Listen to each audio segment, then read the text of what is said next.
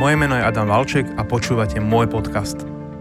S hostiami sa tu budem rozprávať o témach, ktoré ma zaujali, témy, na ktoré sa často pýtate cez sociálne siete a zaslúžia si podľa mňa podrobnejšiu diskusiu. V tejto epizóde môjho podcastu si môžete vypočuť záznam diskusie z Clubhouse z 3. marca 2021 na tému Aké dáta o nás zbierajú banky, sociálne siete a štát. Moje meno je Andrej Zaďko, som uh, Group CEO 365 banky a Poštovej banky a založili sme zároveň túto rúmku, aby sme sa bavili o témach financií, aby sme rozširovali obzory ľuďom v oblasti financií, rôznych témach a aby sme možno trochu zvyšovali aj nejakú finančnú gramotnosť. Venujeme sa hlavne témam, ktoré napadnú nás, alebo ktoré nám vydáte ako, vydáte ako tip. A dnešnú tému, poviem možno taký úvod a potom nechám Adamovi predstavil aj ostatných e, speakerov, ktorých určite tí, čo ste na, na Clubhouse dlhšie, e, všetkých poznáte. A zvolili sme túto tému, lebo ja sa jej osobne venujem už dlhšie a, a vždy žasnem nad tým, ako sú ľudia veľmi ľahko vážne pristupujú k svojim vlastným dátam alebo dátam o sebe, a ako veľmi ľahko vážne ich zverejňujú, alebo ako ľahko aj zverejňujú na sociálnych sieťach, ako ich aj dávajú sociálnym sieťam, aby na nich robili rôzne, aby sa stali vlastne nejakým, nejakým, nejakým produktom. A ja som krásny dokument o tom videl na Netflixe pred pár mesiacmi. A bola tam jedna veta, ktorú vždy pri tomto každému hovorím, že pokiaľ, služba za, pokiaľ máte službu zadarmo, tak vy sa stávate produktom. A, a toto je presne o osobných dátach, toto je o tom, že že veľmi veľa inštitúcií, a včetne bank samozrejme, o nás zbiera množstvo dát, ak im to dovolíme samozrejme, vďaka GDPR, tomu sa budeme tiež dneska trošku venovať. A keď im to dovolíme, tak si vedia nás rôznym spôsobom profilovať. A na konci dňa sa pre rôzne firmy stávame my tým produktom, ktorý potom ponúkajú či už cez rôzne marketingové Eh, reklamné kampane alebo cez predaj produktov priamy eh, iným spoločnostiam, pokiaľ im to dovolíme. A zdá sa mi táto téma zaujímavá a dôležitá, preto aby si ľudia uvedomili, eh, čo všetko zverejňujú. Takže preto dnes táto téma a poprosím ešte Adama úvod. Za mňa tri poznámky, že pokúsime sa o nahrávanie tejto rúmky. Uh, moji spoluspeakery dali súhlas, ale teda ja na to ešte upozorním počas nahrávania. Na to, aby sa z toho nakoniec stal podcast potrebujem od aj budúcich speakerov, ktorí sa prihlásia do diskusie s otázkou alebo s nejakou myšlienkou, písomný súhlas. Eh, ja vás potom budem kontaktovať po, po ukončení tej rumky, budem si priebežne zapisovať, že kto sa ako prihlásil. A sériu, túto sériu eh, Clubhouse diskusia, teda v tomto prípade aj podcastov ako na peniaze, eh, vzniká s podporou 365 banky. Diskusie sú však vedené nezávisle a ich účelom nie je promovanie žiadneho konkrétneho bankového produktu. A moje meno je Adam Valček, som novinár denníka SME, ale prezentujem tu svoje vlastné názory a spotrebiteľské skúsenosti, ktoré sa nevyhnutne nemusia stotožňovať s názormi môjho zamestnávateľa denníka SME. Okrem Andrea tu vítam Filipa Viteka, dátového výskumníka a načenca do dát, autora blogu Mocné dáta, ktorého asi tu na, na Clubhouse netreba špeciálne predstavovať. Ahoj Filip. Ahojte, teším sa, že sme tu spolu a Pavla Škápika, ktorý je tiež e, nadšencom do dát, do dát, ale aktuálne vedúci data týmu magistrátu hlavného mesta e, Bratislavy a podľa mňa, tí, ktorí ste tu dlhšie, ho tiež asi poznáte z diskusí e, s primátorom hlavného mesta o sčítaní obyvateľstva. Ahoj Pavol. Ahoj, čaute. Pripomínam možnosť, okrem toho, že sa môžete hlásiť, tak máme aj slajdo. Otázky nám môžete posielať cez slajdo lomka peniaze. A moja predstava je, že sa budeme rozprávať o taký, v toch, takých troch ucelených tematických blokoch. Najprv o bankových dátach, potom o dátach na sociálnych sieťach a potom o štátnych dátach. Ale tak, ako som si to tak napísala na kresle, tak ono sa to bude v mnohých, eh, mnohých eh, prípadoch uh, prelíňať. To, čo asi poslucháčov najviac zaujíma, to, čo sme aj hovorili v texte tej rumky, je úverové registre a ako fungujú úverové registre. To je aj hneď moja prvá otázka na Andrea, čiže koľko úverových registrov vlastne existuje a čo v nich všetko je? V zásade ich viacero, ale aby som to nekomplikoval, tak možno sa budem sústredovať hlavne na úverový register, ktorý všetci poznajú a súvisel veľmi aj s témou odkladov, splátok. Teraz posledný rok kvôli, kvôli covidu volá sa, že Srby, tá skratka. Úverový register vlastne eviduje všetky úverové produkty obyvateľov. Sú tam bankové požičky, či už spotrebné úvery, zabezpečené, nezabezpečené, zabezpečené teda hlavne hypotéky, sú tam povolené prečerpania, sú tam leasingy, kreditné karty, stavebné úvery rôzne a potom aj úvery od splátkových, splátkových spoločností a podobne. A tento register v zásade má ten hlavný účel, ktorý, na ktoré banky využívajú, je, aby si overili existenciu úverových záväzkov a platobnej disciplíny klienta. To znamená, že pokiaľ prídete do banky a žiadate o akýkoľvek typ, typ úveru alebo financovania, tak banka vždy s vašim súhlasom nahliada do úverového registra, z ktorého sa dozvie, aká je vaša celková výška záväzkov, ktoré máte aj v iných bankách. Druhá dôležitá informácia je platobná disciplína. To znamená, že vidí, či zvyknete meškať so splátkami, ako máte platobnú disciplínu, či ste niekde po splatnosti v niektorých záväzkoch a podobne. A v prípade, samozrejme, ak banka tam nájde nejakú negatívnu informáciu, tak to ovplyvní, ovplyvní to, že či vám poskytne alebo neposkytne úver alebo teda financovanie. A takisto banka do tohto registru zapisuje všetky veci, ktoré súvisia s vašou, s vašou aktivitou u, u nej alebo u nás. Takže pokiaľ žiadate úver, tak sa v tom registri zapíše, dokonca ten register vedie aj, aj všetky žiadosti o úvery, aj úspešné, aj, aj neúspešné. Ja len tu dodám z skúsenosti novinára. E, v verejnom priestore sa pravidelne, e, aspoň raz ročne, objavuje nejaká ponuka, e, ktorá sa tvári ako bankový register. Spravidla sa to volá register dlžníkov alebo centrálny register dlžníkov. A tu treba, tu treba posluchačov upozorniť, že naozaj, ono to má síce zložitý názov, volá sa to spoločný register bankových informácií, ale tento spoločný register bankových informácií je jediný zákonom ako keby garantovaný spoločný register bank, ktorý má nejakú zákonnú reguláciu. Všetko osne, ostatné, čo sa od vás snaží vymámiť peniaze za, za, ja neviem, za výpisy, za nahliadnutie do toho registra, treba byť voči tomu opatrný. Okrem tohto registra, spoločného registra bankových e, informácií existuje na, tom, na tej istej platforme, teraz si nespomeniem na presný názov, ale myslím, že to je nebankový register uh, klientských informácií, ktorý je tiež vlastne uh, regulovaný. Myslím, že jeho základ je v zákone o spotrebiteľských úveroch, ak sa nemýlim, Andrej. Ten úplný detail ti nepotvrdím. Myslím, že to je tak, ako hovoríš. Dneska v zásade už všetci ale čerpajú z tohoto jediného registra, z toho úverového, to sú všetky záväzky. A presne, ak si hovorím, sú ďalšie registry, ja ich, ja ich môžem vymenovať také najznámejšie. Je to EOS, je to Solus, je to Finstat, Finstat si bude poznať veľa ľudí. A sú to registre, ktoré pracujú s e, verejnými dátami a v zásade e, áno, sú platené. Príklad je Finstat, ktorý, kde nájdete naozaj veľmi veľa informácií a banky ho tiež používajú ako doplnkový. A tieto registre, okrem nejakej platobnej disciplíny klienta, sa dá vyčítať napríklad platnosť faktúr, plat, jak ľudia platia faktúry, či už to je telekom, energia a podobne. Exekúcie sú veľmi dôležitý zdroj, samozrejme informácií, ktoré banky aj a aj veľa iných firiem samozrejme sleduje, či nejaký register exekúcií, osobné bankroty, osobné bankroty a podobne. Že tých registrov je pomerne veľa, každý sa sústredí na nejakú oblasť, ale banky pri svojej činnosti používajú hlavne tento úverový register, tým, že je presne zákonom daný. Dáta v ňom 5 rokov dozadu sú pre banky prístupné voľne. Staršie dáta, myslím, že to je so súhlasom klienta, tam sa zmenila, menila legislatíva a v zásade čo je veľmi dôležité, ukladať sa celá úverová história klienta. Uh, neexistuje tam niečo ako pri, pri premlčaní trestného činu, že sa odtiaľ niečo vymazáva. Uh, banky samozrejme inak prehliadajú veci, ktorá sa stala pred desiatimi rokmi, uh, keď bol napríklad človek mladý, alebo neviem, a, a, a už má dneska tú históriu korektnú a všetko spláca, nemá žiadne omeškania, ako k novším veciam, ale v sú tam všetky informácie. Dozoru. Čiže teraz dávať strašný pozor vždy na to, keď keď meškáte s faktúrami, nesplácate úvery a podobne, že všetko sú informácie, ktoré banky automaticky do zákona zapisujú do tohto registra. To bola aj moja otázka, či vlastne existuje niečo ako zahľade, zahľadenie trestu v vzťahu k úverovému registru, keď je tam tá lehota 5 rokov. Môžem napríklad si staršie údaje ako 5 rokov, keď som predtým neposlúchal, nechať si vymazať alebo zahľadiť takzvané?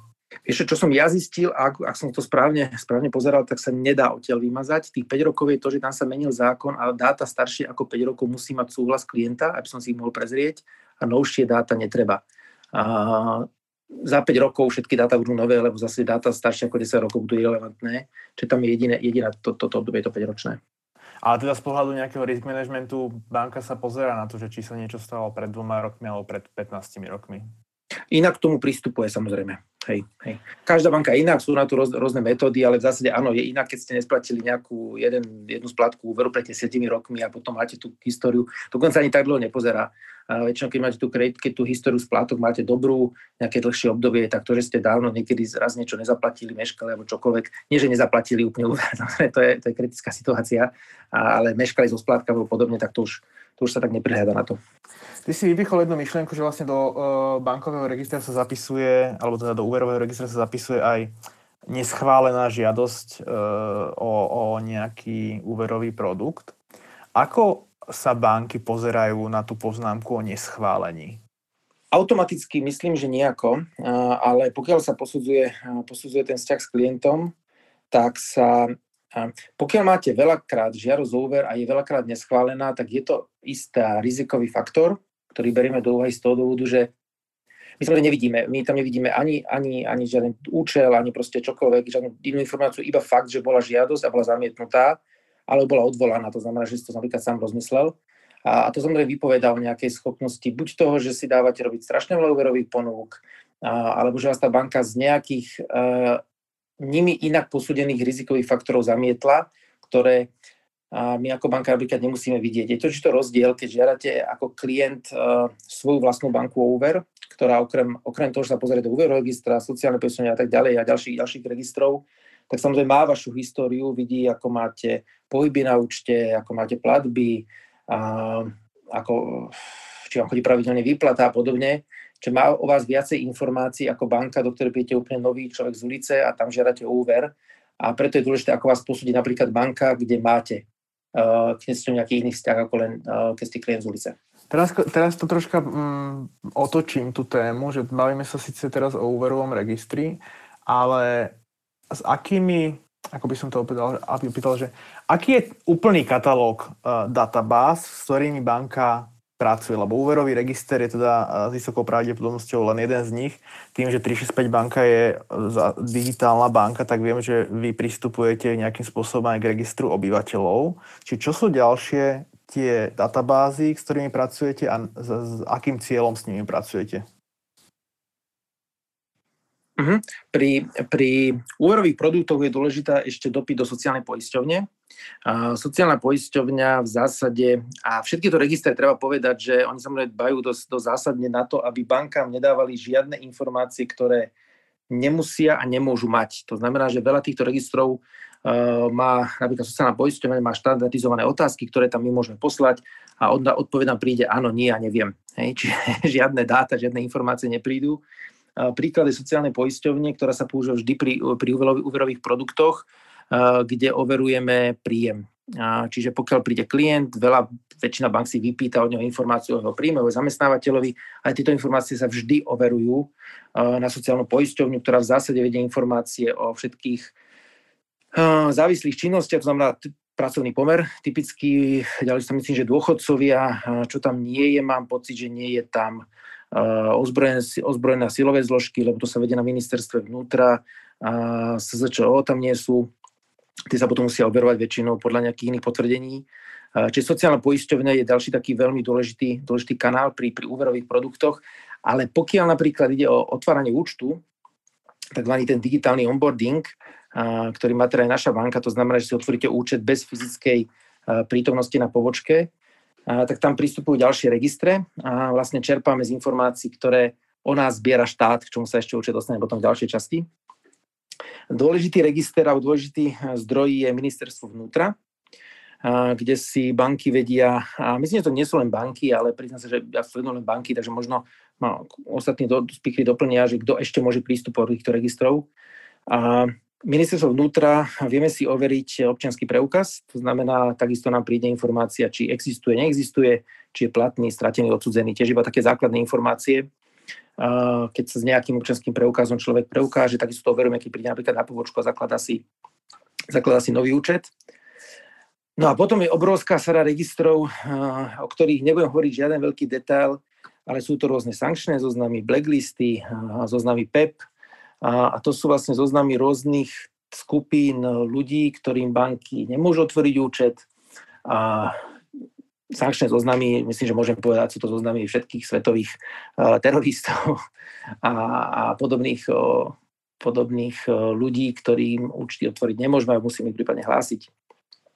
PEP je napríklad zoznam ľudí, ktorí sú tzv. politicky exponované osoby. A takisto zákon presne definuje, kto je politicky exponovaná osoba. Sú to všetci politici, štátna, zamestnanci alebo zamestnanci, zamestnanci, štatutári štátnych podnikov a podobne. Dokonca ja som sa vyskytol na zozname PEP, lebo ten zákon je tak strašne široký, že naozaj tam spadajú tisícky ľudí a mi to príde už troška kontraproduktívne. A myslím, že teraz PEP vôbec nie som, ale nejakou formou kvôli niečomu, že som v nejakej dozornej rade som sa tam vyskytol aj ja napríklad. A, či sú tieto ďalšie zoznamy. A potom sú veci, ktoré sa používajú na overenie pri, pri zakladaní účtu cez napríklad e, hlasovú biometriu alebo, alebo, alebo tvárovú biometriu, ale k tomu by som sa možno ešte dostal neskôr, to nie sú priamo, priamo registre. Používate aj centrálny register exekúcií? Používame. A to v rámci ako keby e, tej starostlivosti pred poskytnutím úveru?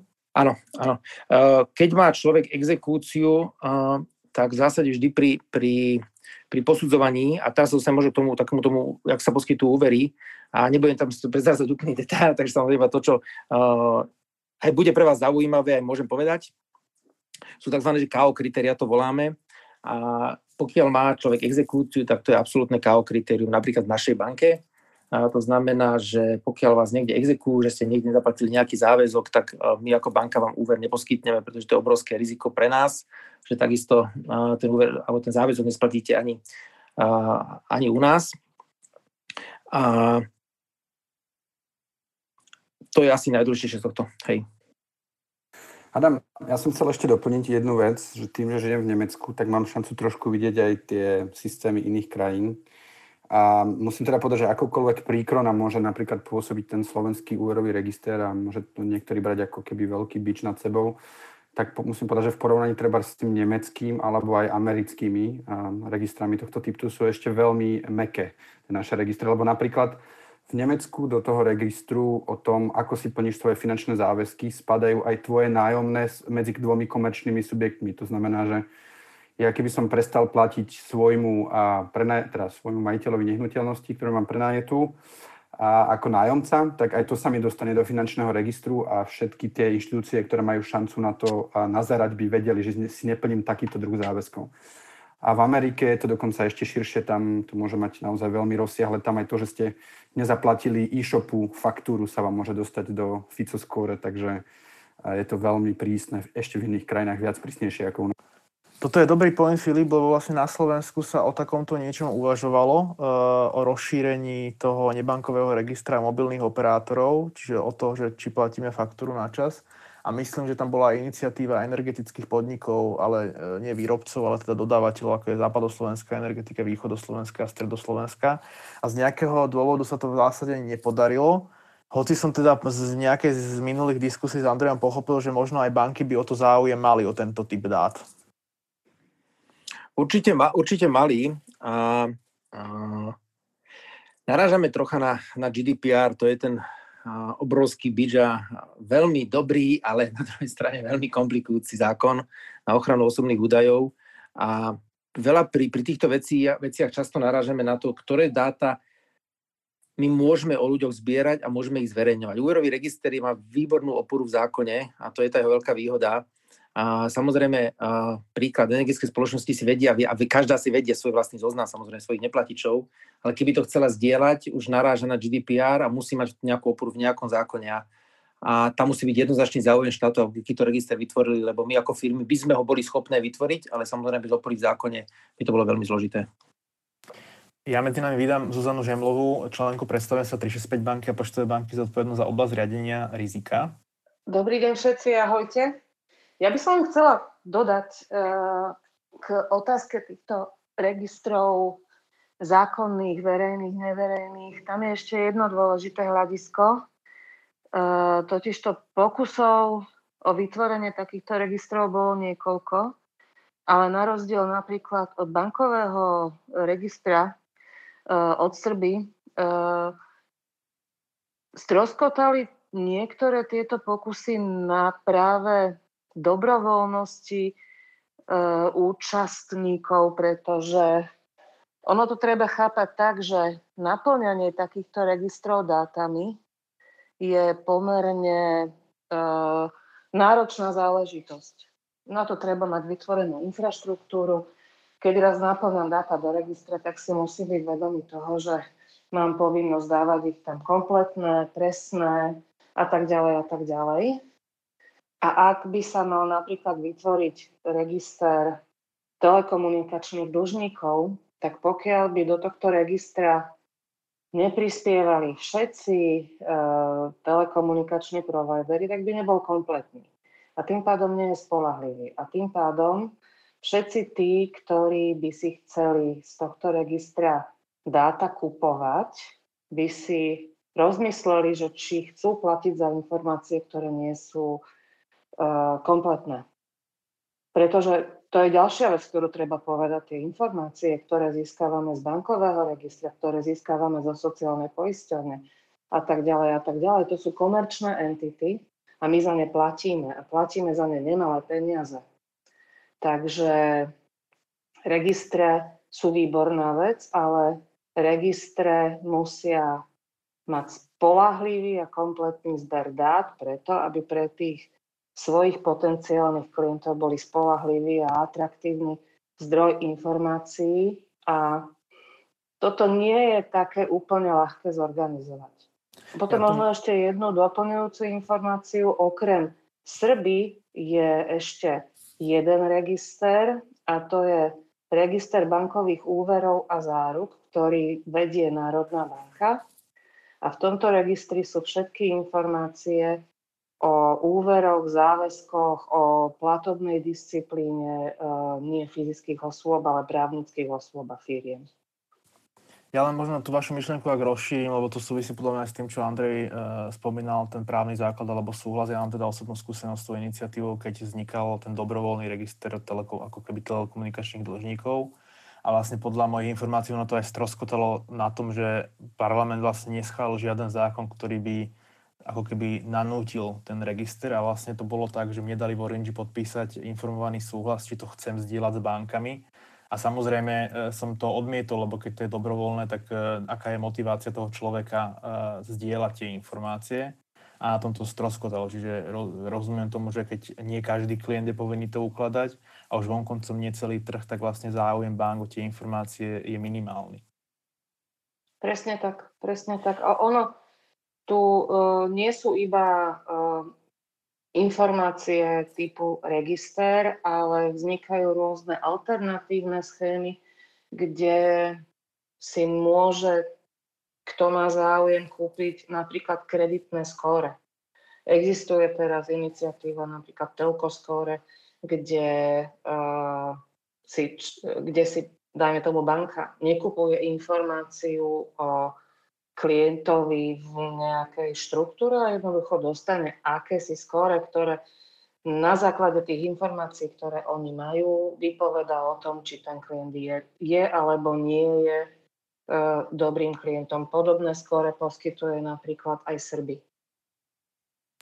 Ešte sa chcem opýtať, keď ste tu, e, to, čo Andrej spomínal, teda, že KO kritérium je napríklad, keď má človek exekúciu, tak teraz budem diablov advokát, že centrálnom registri exekúcií môže svietiť exekúcia aj v prípade, že ju vediem proste 7 rokov a sporím sa s tým exekútorom. Existuje e, v banke možnosť, ako s ňou individuálne začať komunikovať, aby som jej v rámci, v tej, v rámci tej predzmluvnej fázy vysvetlil dôvody, prečo tam svietim? Alebo je to naozaj... No, ja v zásade, chápem. Uh, upresním, je to KO kritérium, pokiaľ banka sa na základe informácií uistí, že ide o serióznu exekúciu, ktorá je v akejsi relevantnej výške a dajme tomu stále pretrváva Čiže tam sú tiež nejaké kritéria. Keď máte exekúciu za, neviem, e, nezaplatených 4,50 eur za nejakú pokutu alebo, alebo nejaký nedoplatok do zdravotnej poisťovne, tak toto sa samozrejme nevyhodnocuje ako nejaké veľké riziko. Takže nad tým je postavená nejaká logika. Čiže berme to tak, že exekúcia alebo prítomnosť exekúcie je KO kritérium, keď je to zmysluplná exekúcia. Vyhodnotená na základe nejakej logiky. Presne to som myslel, že, že vy, hej, presne, hej.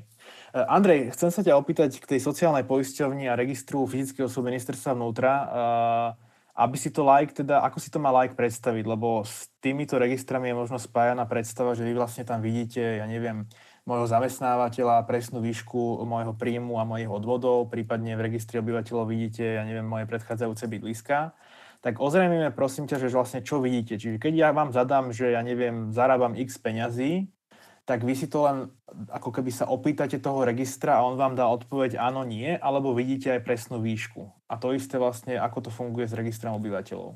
Je to presne tak, ako hovoríš. Keď chceš väčší detail, tak e, poprosím Zuzanu, ale v zásade je to presne tak, ako som hovoril. Je tam sada štandardizovaných otázok, na ktoré odpovedajú áno, nie. Čiže ja sa nemôžem spýtať, koľko zarábaš, ale môžem spýtať, zarábaš toľko to? hej, a s nejakým plus minus odchýlkou na to odpovie. Uh, je tvoj zamestnávateľ uh, SME a či ak sa to Petit Press a odpovede áno, nie, neviem prípadne, hej, pokiaľ, uh, pokiaľ to nevedia vyhodnotiť. Čiže je to takto, nemáme žiadne presné informácie, takisto uh, samozrejme ministerstvo vnútra tiež odpoveď iba áno, nie, a je to vlastne pri overovaní občianského preukazu, lebo napríklad keď zakladáš účet, alebo keď príde nový klient na pobočku, a, tak my to občiansky nahodíme do systému, kde sa vlastne podľa čísla občianského číslo občianského, rodné číslo, meno, prezvisko v zásade a odpovede presne áno, občiansky existuje, občiansky neexistuje, občiansky je ukradnutý, občiansky je stratený. Myslím, že to sú štyri informácie, ktoré, ktoré sú, ktorých sú dostávame naspäť. Pokiaľ si spomínal vlastne tu ten automatizovaný prístup, že čo sa deje v prípade, že ten automatizovaný systém e, zlyhá? Uh, neviem, pre taký príklad je, že teda povyplňam všetko pravdivo, ale, ale trvá, ten stroj to proste neschváli. Ide to nejakému, nejaké ľudské bytosti? Áno, potom ide na, na, fyzické posúdenie, a, kde si to už potom musí dobrať do ruky, do ruky nejaký človek e, z oddelenia rizik a musí si tie a, veci a, prekontrolovať, kde vznikol tá chyba a tak ďalej. A samozrejme pri digitálnych bankách je to veľký problém, lebo vám zrazu tá transakcia zastane a vy neviete, čo sa deje, alebo viete, čo sa deje, že to tam niekto preveruje a väčšinou ste všetci živo nervózni, typicky, že, že prečo to zrazu chytá človek, je to digitálna banka, ale to presne nastane v situácii, kedy sú tam také veľké odchýlky, napríklad, že, že ten automat a umelá inteligencia to nevie vyhodnotiť. A musí dať človeku, ktorý sa na to pozrie. Stáva sa to napríklad aj pri, pri biometrii, čo je jeden z ďalších z ďalších súborov dát, ktoré vlastne o vás vie štát a zbierajú aj, aj iné inštitúcie, keď napríklad sa tak veľmi odlišuje vaša fotka od skutočnej podoby, že to proste ten, ten automat nevie vyhodnotiť. Uh, pri hlasovej biometrii podobne, pokiaľ sa vaša vzorka hlasu úplne odlišuje od tej, ktorú ste nahrali, tak takisto to musí posúdiť človek, respektíve v tom prípade uh, to aj človek nevie posúdiť, určite lepšie ako ten automat, ale stáva sa to pri tých fotkách a stával som to veľakrát, že že tu ľudia proste skúšali, že tam si nalepili nejaký obrázok psa na občiansky a teraz skúšali, čo to ten systém spraví a, a podobne, tak samozrejme, že tieto systémy, tieto prípady to vyhodí, a ten auto musí to niekto ručne na to pozrieť, že čo sa tam, čo tam naozaj stalo. A potom podotázka, že keď sa to dostane k tej ľudskej bytosti, ona stále nemôže pozrieť sa do tých registrov nie, zmysle... Nie, nie, nie. Ona pracuje len s tými informáciami, ktoré má, ale vie sa pozrieť na dodatočné informácie. Samozrejme, nie je to tak, že by sme to robili, pretože Treba si uvedomiť, že veľké banky tých e, interakcií s klientami majú 10 tisícky denne. Proste nie je absolútne v moci nikoho, aby to, e, to ručne kontroloval. Ale a tam potom pristúpime k tým ďalším dátam, ktoré človek o sebe má a robíme to skôr pri špecifických úverových prípadoch, pri veľkých úveroch, napríklad podobne pri korporátnych úveroch, úveroch firmám. Samozrejme prvé, čo spraví človek, do Google zadá meno alebo názov firmy a, a zrazu sa dozvie o tom človeku úplný obrázok alebo nejaký obrázok, ktorý môže doplniť alebo vyvrátiť to, čo, to, čo vlastne systém nedokáže, nedokáže interpretovať. Samozrejme, na toto sú systémy vo svete, a k tomu sa chcela potom prípadne ešte dostať, ktoré dokážu alebo dajú sa kúpiť služby, ktoré vám podľa analýz dát na sociálnych sieťach dokážu vytvoriť váš profil, potvrdiť niektoré veci, údaje. Je to hrozné množstvo údajov, obrovské množstvo údajov, ktoré sa vlastne dajú použiť. Všetko je to samozrejme, jak svoj subjektu, váš súhlas, aby, aby sme to robili, ale treba si uvedomiť, že dáta sú verejné, takže pokiaľ máte na Facebooku popísané veci a fotky a kontakty a máte to ako verejný údaj, ťažko sa budete teraz brániť, že to nikto nesmie použiť voči vám, keď tie údaje máte verejne, verejne dostupné. A, a je veľa firiem, ktorí s takýmito vecami, s takými dátami pracuje. A v zahraničí mám kopec startupov, nebudem ich teraz menovať, akože možno pár príkladov poviem, ako na základe čoho si vedia pozrieť a doplniť tie sady informácií, ktoré napríklad banka, banka nemá. Ale, ale stále platí, že tie registre, ktoré sú, úverový register, ten uh, sociálna poistenia a podobne, tie registre, ktoré sú zákonné, majú vždy najlepšie informácie samozrejme o tom klientovi. Príklad, keď chceme overiť, keď chce niekto overiť, alebo sú, sú, sú fintechy a startupy, ktoré vedia overiť napríklad podľa vašeho správania, bola štúdia, kedy si, neviem, v roku 2007, presne teraz neviem špecifikovať zdroj, ktorá potvrdila, že netrpezlivosť koreluje s vyšším rizikom nesplácania úveru. Netrpezlivosť sa dá zmerať. Dá sa merať vašim pohybom z reničiek, dá sa merať vašim, vašim správaním na sociálnych sieťach a podobne, nejakými metódami, či nejakými metódami sa dá vyhodnotiť, eh, že ste netrpezliví a podľa nejakých štatistík máte väčší sklon k nesplácania úveru. Nevymyslel som si to, to dočítal som na to nejaké startupy, ktoré takto fungujú. Čiže zase sú to dáta, ktoré si viete kúpiť a vám doplnia ten obrázok. Príklad je, ďalší príklad je, že podľa vašich kontaktov, keď máte v kontaktoch dostupných veľa ľudí, ktorí splácajú na čas svoje úvery a ste taký ten tímový hráč napríklad, tak zase máte nižšie riziko, že ten úver nesplatíte, lebo sa, ste v nejakej, v nejakej sociálnej bubline, ktorá má nejaké správanie a ste v kontakte s ľuďmi, ktorí sa nejako správajú, čo samozrejme, to sa dá odvodiť aj ako vaše správanie, ale to sme sa dostali do strašne špecifických oblastí, na čo treba samozrejme súhlas. Na Slovensku sa na to automaticky nikto nepozerá, alebo neviem o tom, že by sa o tom na to akákoľvek banka, banka pozerala. Je pár startupov, ktoré na takomto systéme fungujú, ale naozaj banky skôr používajú tie, uh, tie oficiálne registre, ktoré, uh, ktoré majú, lebo možno doplním k týmto všetkým, z toho, čo vieme z sociálnych sieťach, vieme pozrieť históriu platie, vieme pozrieť demografiu, vieme pozrieť geografiou. Vieme takisto, pokiaľ samozrejme dáte súhlas s, s geolokáciou, napríklad sa dá potvrdiť, či sa naozaj pohybujete na adrese, ktorú uvádzate.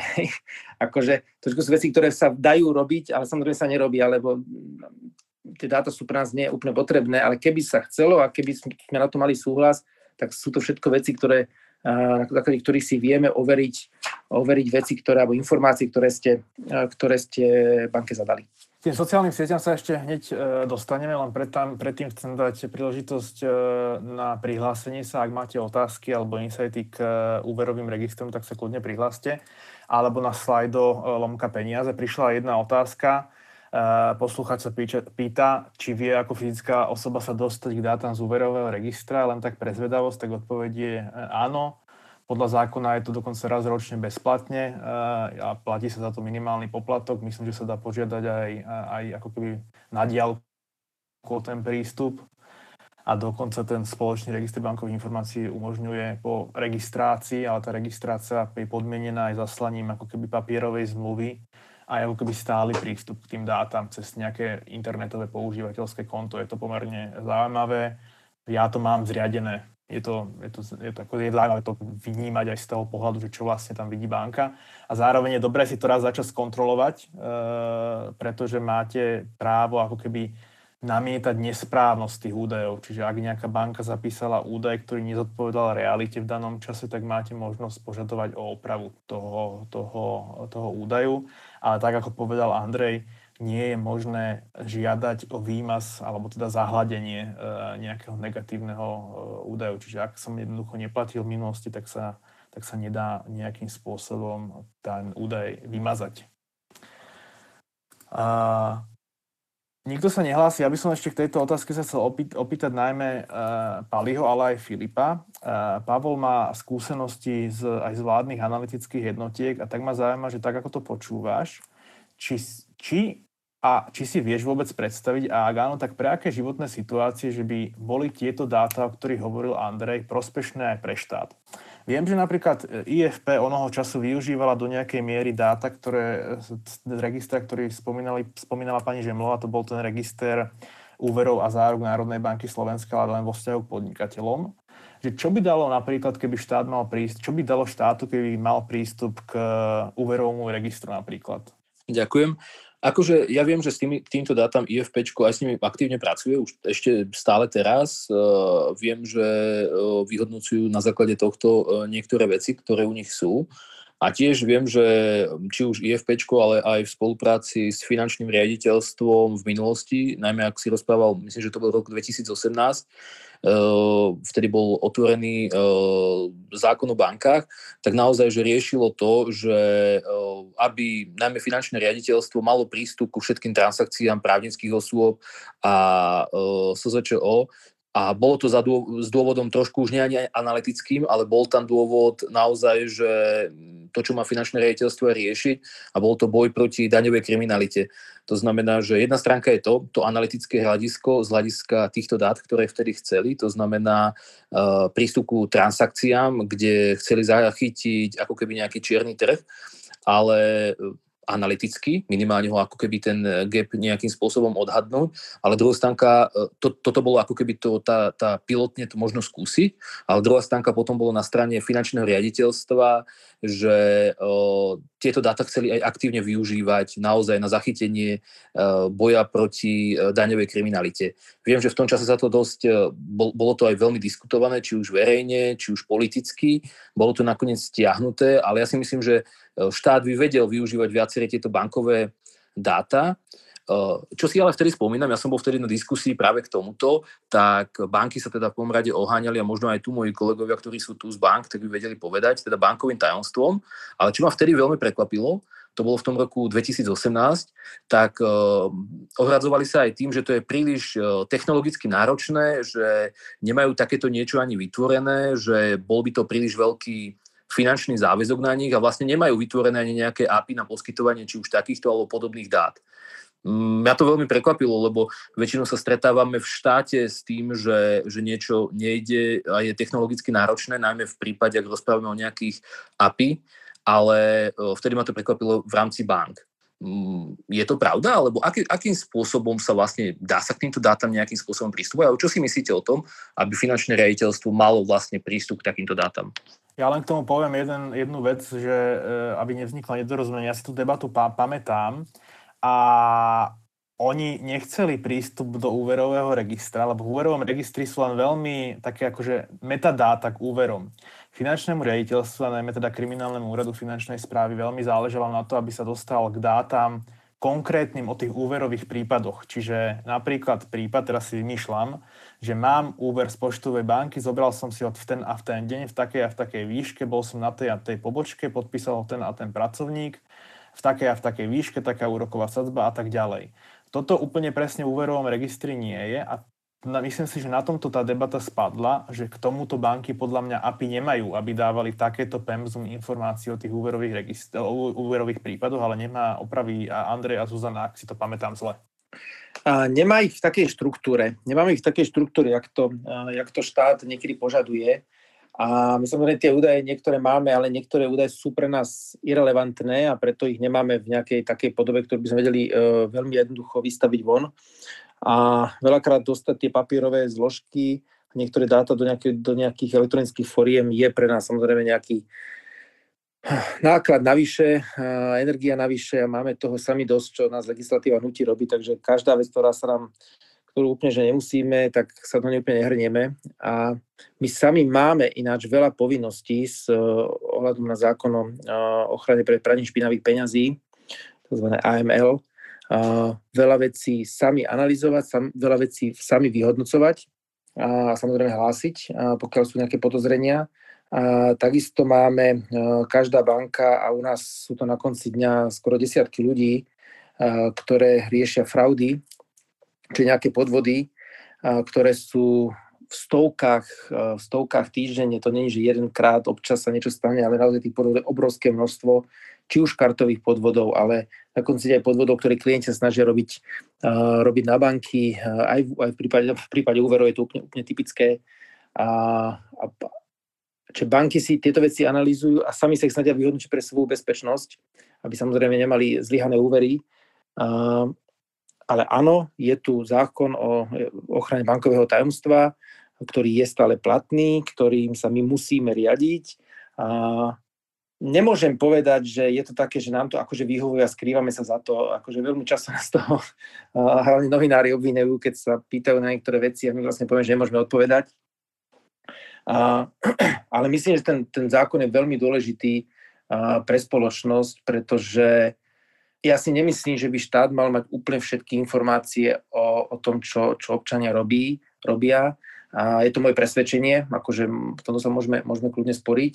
A banky majú nejaké povinnosti predchádzať legalizácii napríklad stresnej činnosti a niektorých ďalších vecí, ale sám by som nebol úplne spokojný, keby nejakí štátni úradníci mali prístup ku ku všetkým mojim dátam. Ja som to citlivý aj na sociálne siete, a to sa ešte budeme baviť. A aj to moje presvedčenie, dneska to moje presvedčenie je podporené zákonom, keď bude na to vôľa tento zákon zmeniť, tak samozrejme ho politici vedia zmeniť a tieto veci sa môžu stať nie verejnými, ale môžu sa stať prístupné štátu, ale vieme, v akej dobe, dobe žijeme a ja napríklad nie som s tým úplne komfortný, aby moje dáta o mojich platbách a o všetkom malo nejaké neobmedzené množstvo nejakých štátnych úradníkov.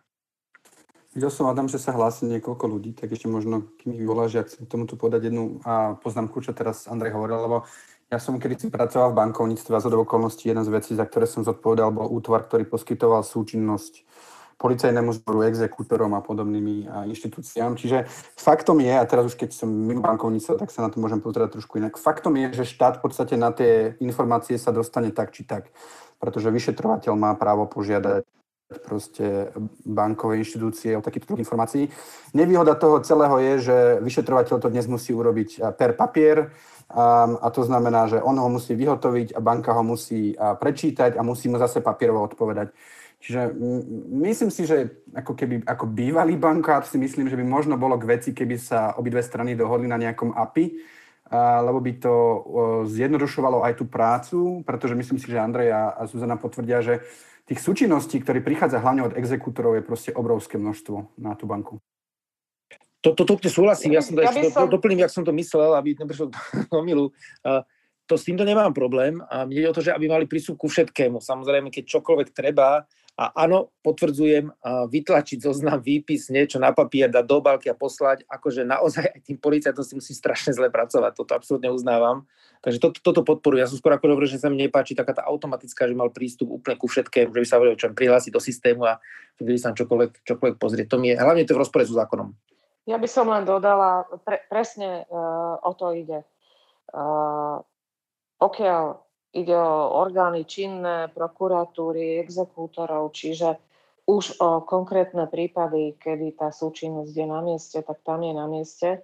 A myslím, že celá tá iniciatíva v tom čase, uh, o ktorej sme hovorili, stroskotala práve na tom, že uh, prečo celá masa vlastne klientov obyvateľstva by mala byť predmetom toho. A ešte poviem k tým exekútorom, tam sa, keďže je to, to je obrovský objem dát, tých exekúcií pribúda, tá súčinnosť bank je v tomto prípade naozaj veľmi náročná, tak tam už sa v podstate na tých APInách pracuje a tam už to automatické rozhranie nejakým spôsobom funguje. Ja len k tej, tejto tvojej Filip poznámke dodám, že Tiež som voči tomu veľmi rezervovaný na príklade telekomunikačných operátorov, že bezpečnostné zbory na Slovensku majú nepretržitý online prístup cez API k registru klientov telekomunikačných operátorov, ale je v ňom len ich identita, konkrétne telefónne číslo a ako keby ten unikátny kód SIM karty.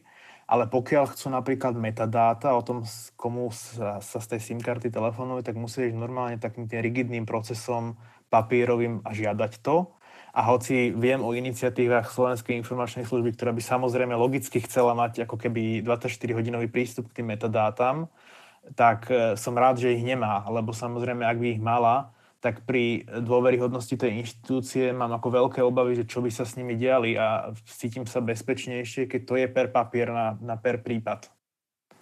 A tak je to asi aj v bankách zatiaľ. Ako keby. Ale rozumiem napríklad, že tie exekúcie, to potvrdzujem aj nad rámec ako keby našich hostí, že aj keď sa bavím s inými bankármi, tak na exekúcie sa ako keby veľmi stiažujú, že to, že to je zabíjak proste byrokraticky.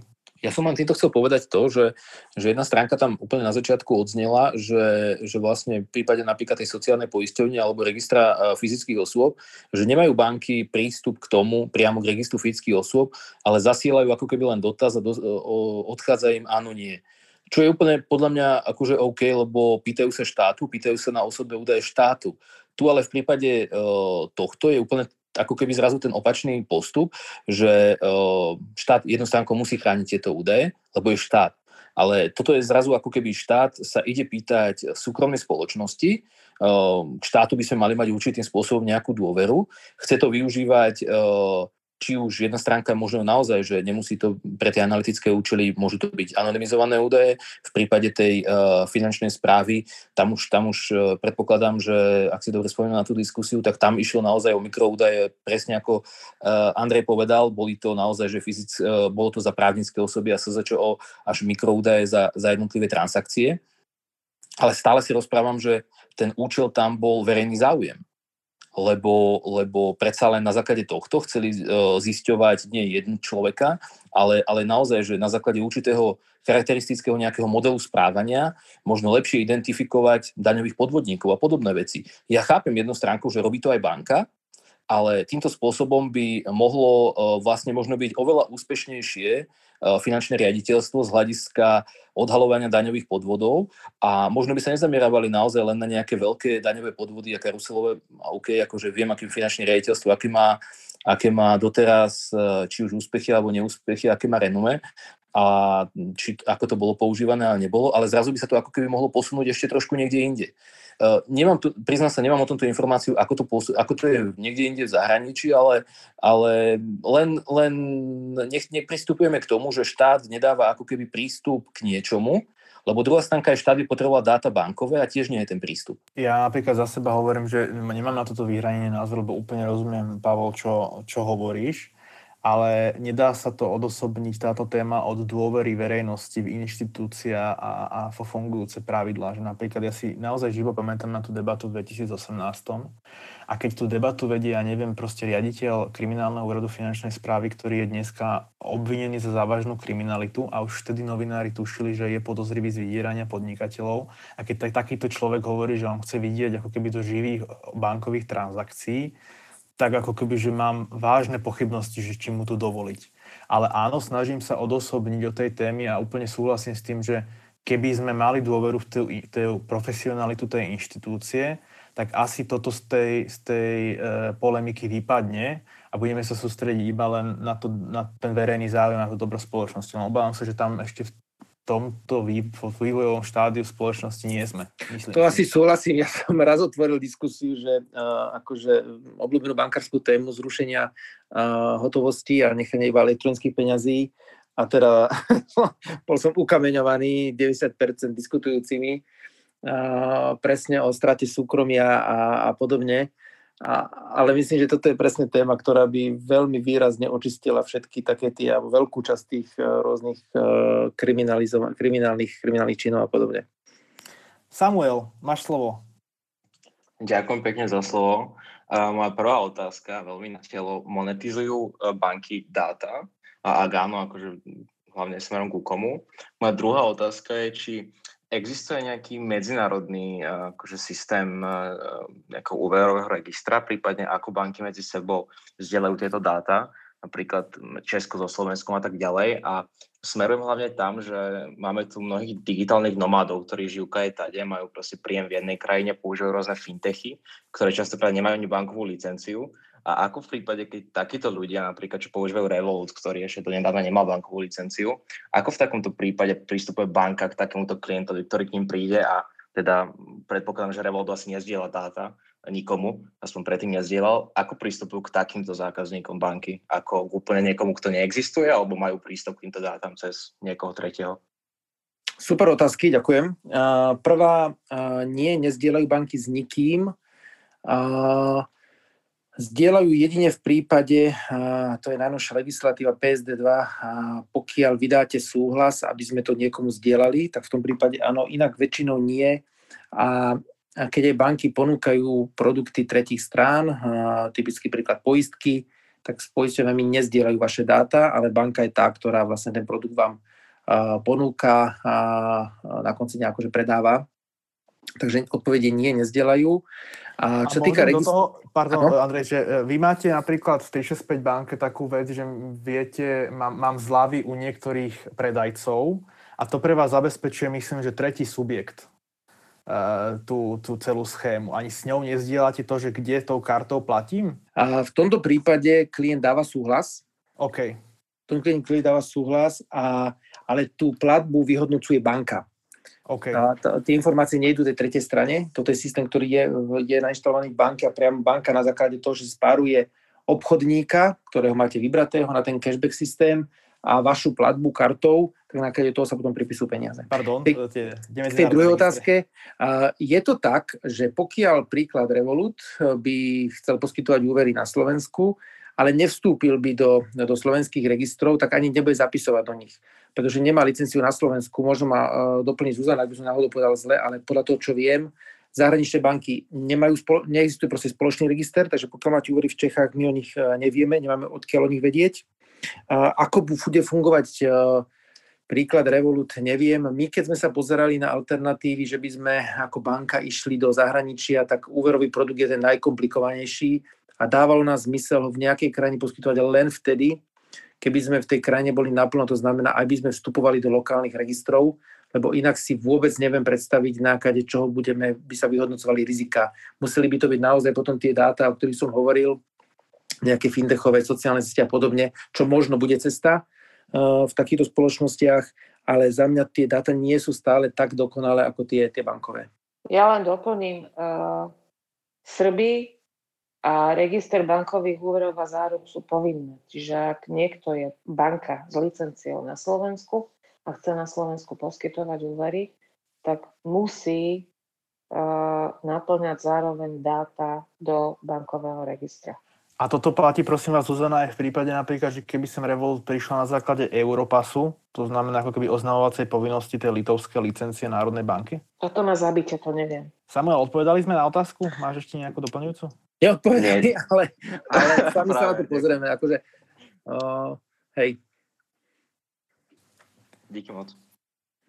Uh, Chcem teraz prejsť na, na tému, teda pripomínam slide do Lomka peniaze, pokiaľ máte uh, otázky, už nikto ďalší sa nehlási k téme úverových registrov. Ak som teda, uh, Andrej, pochopil správne, tak vy vlastne aktívne a hromadne nepoužívate dáta zo sociálnych sietí. To som vyrozumel správne. Je to tak, je to, je to len doplnok, je to pri nejakom ručnom dohľadávaní niektorých vecí, príklad veľké hypotéky, nejaké mená, ktoré sú nám nejakým spôsobom, že si to chceme overiť, a podobne, ale v zásade automatizovanie, automatizovanie určite, určite nie.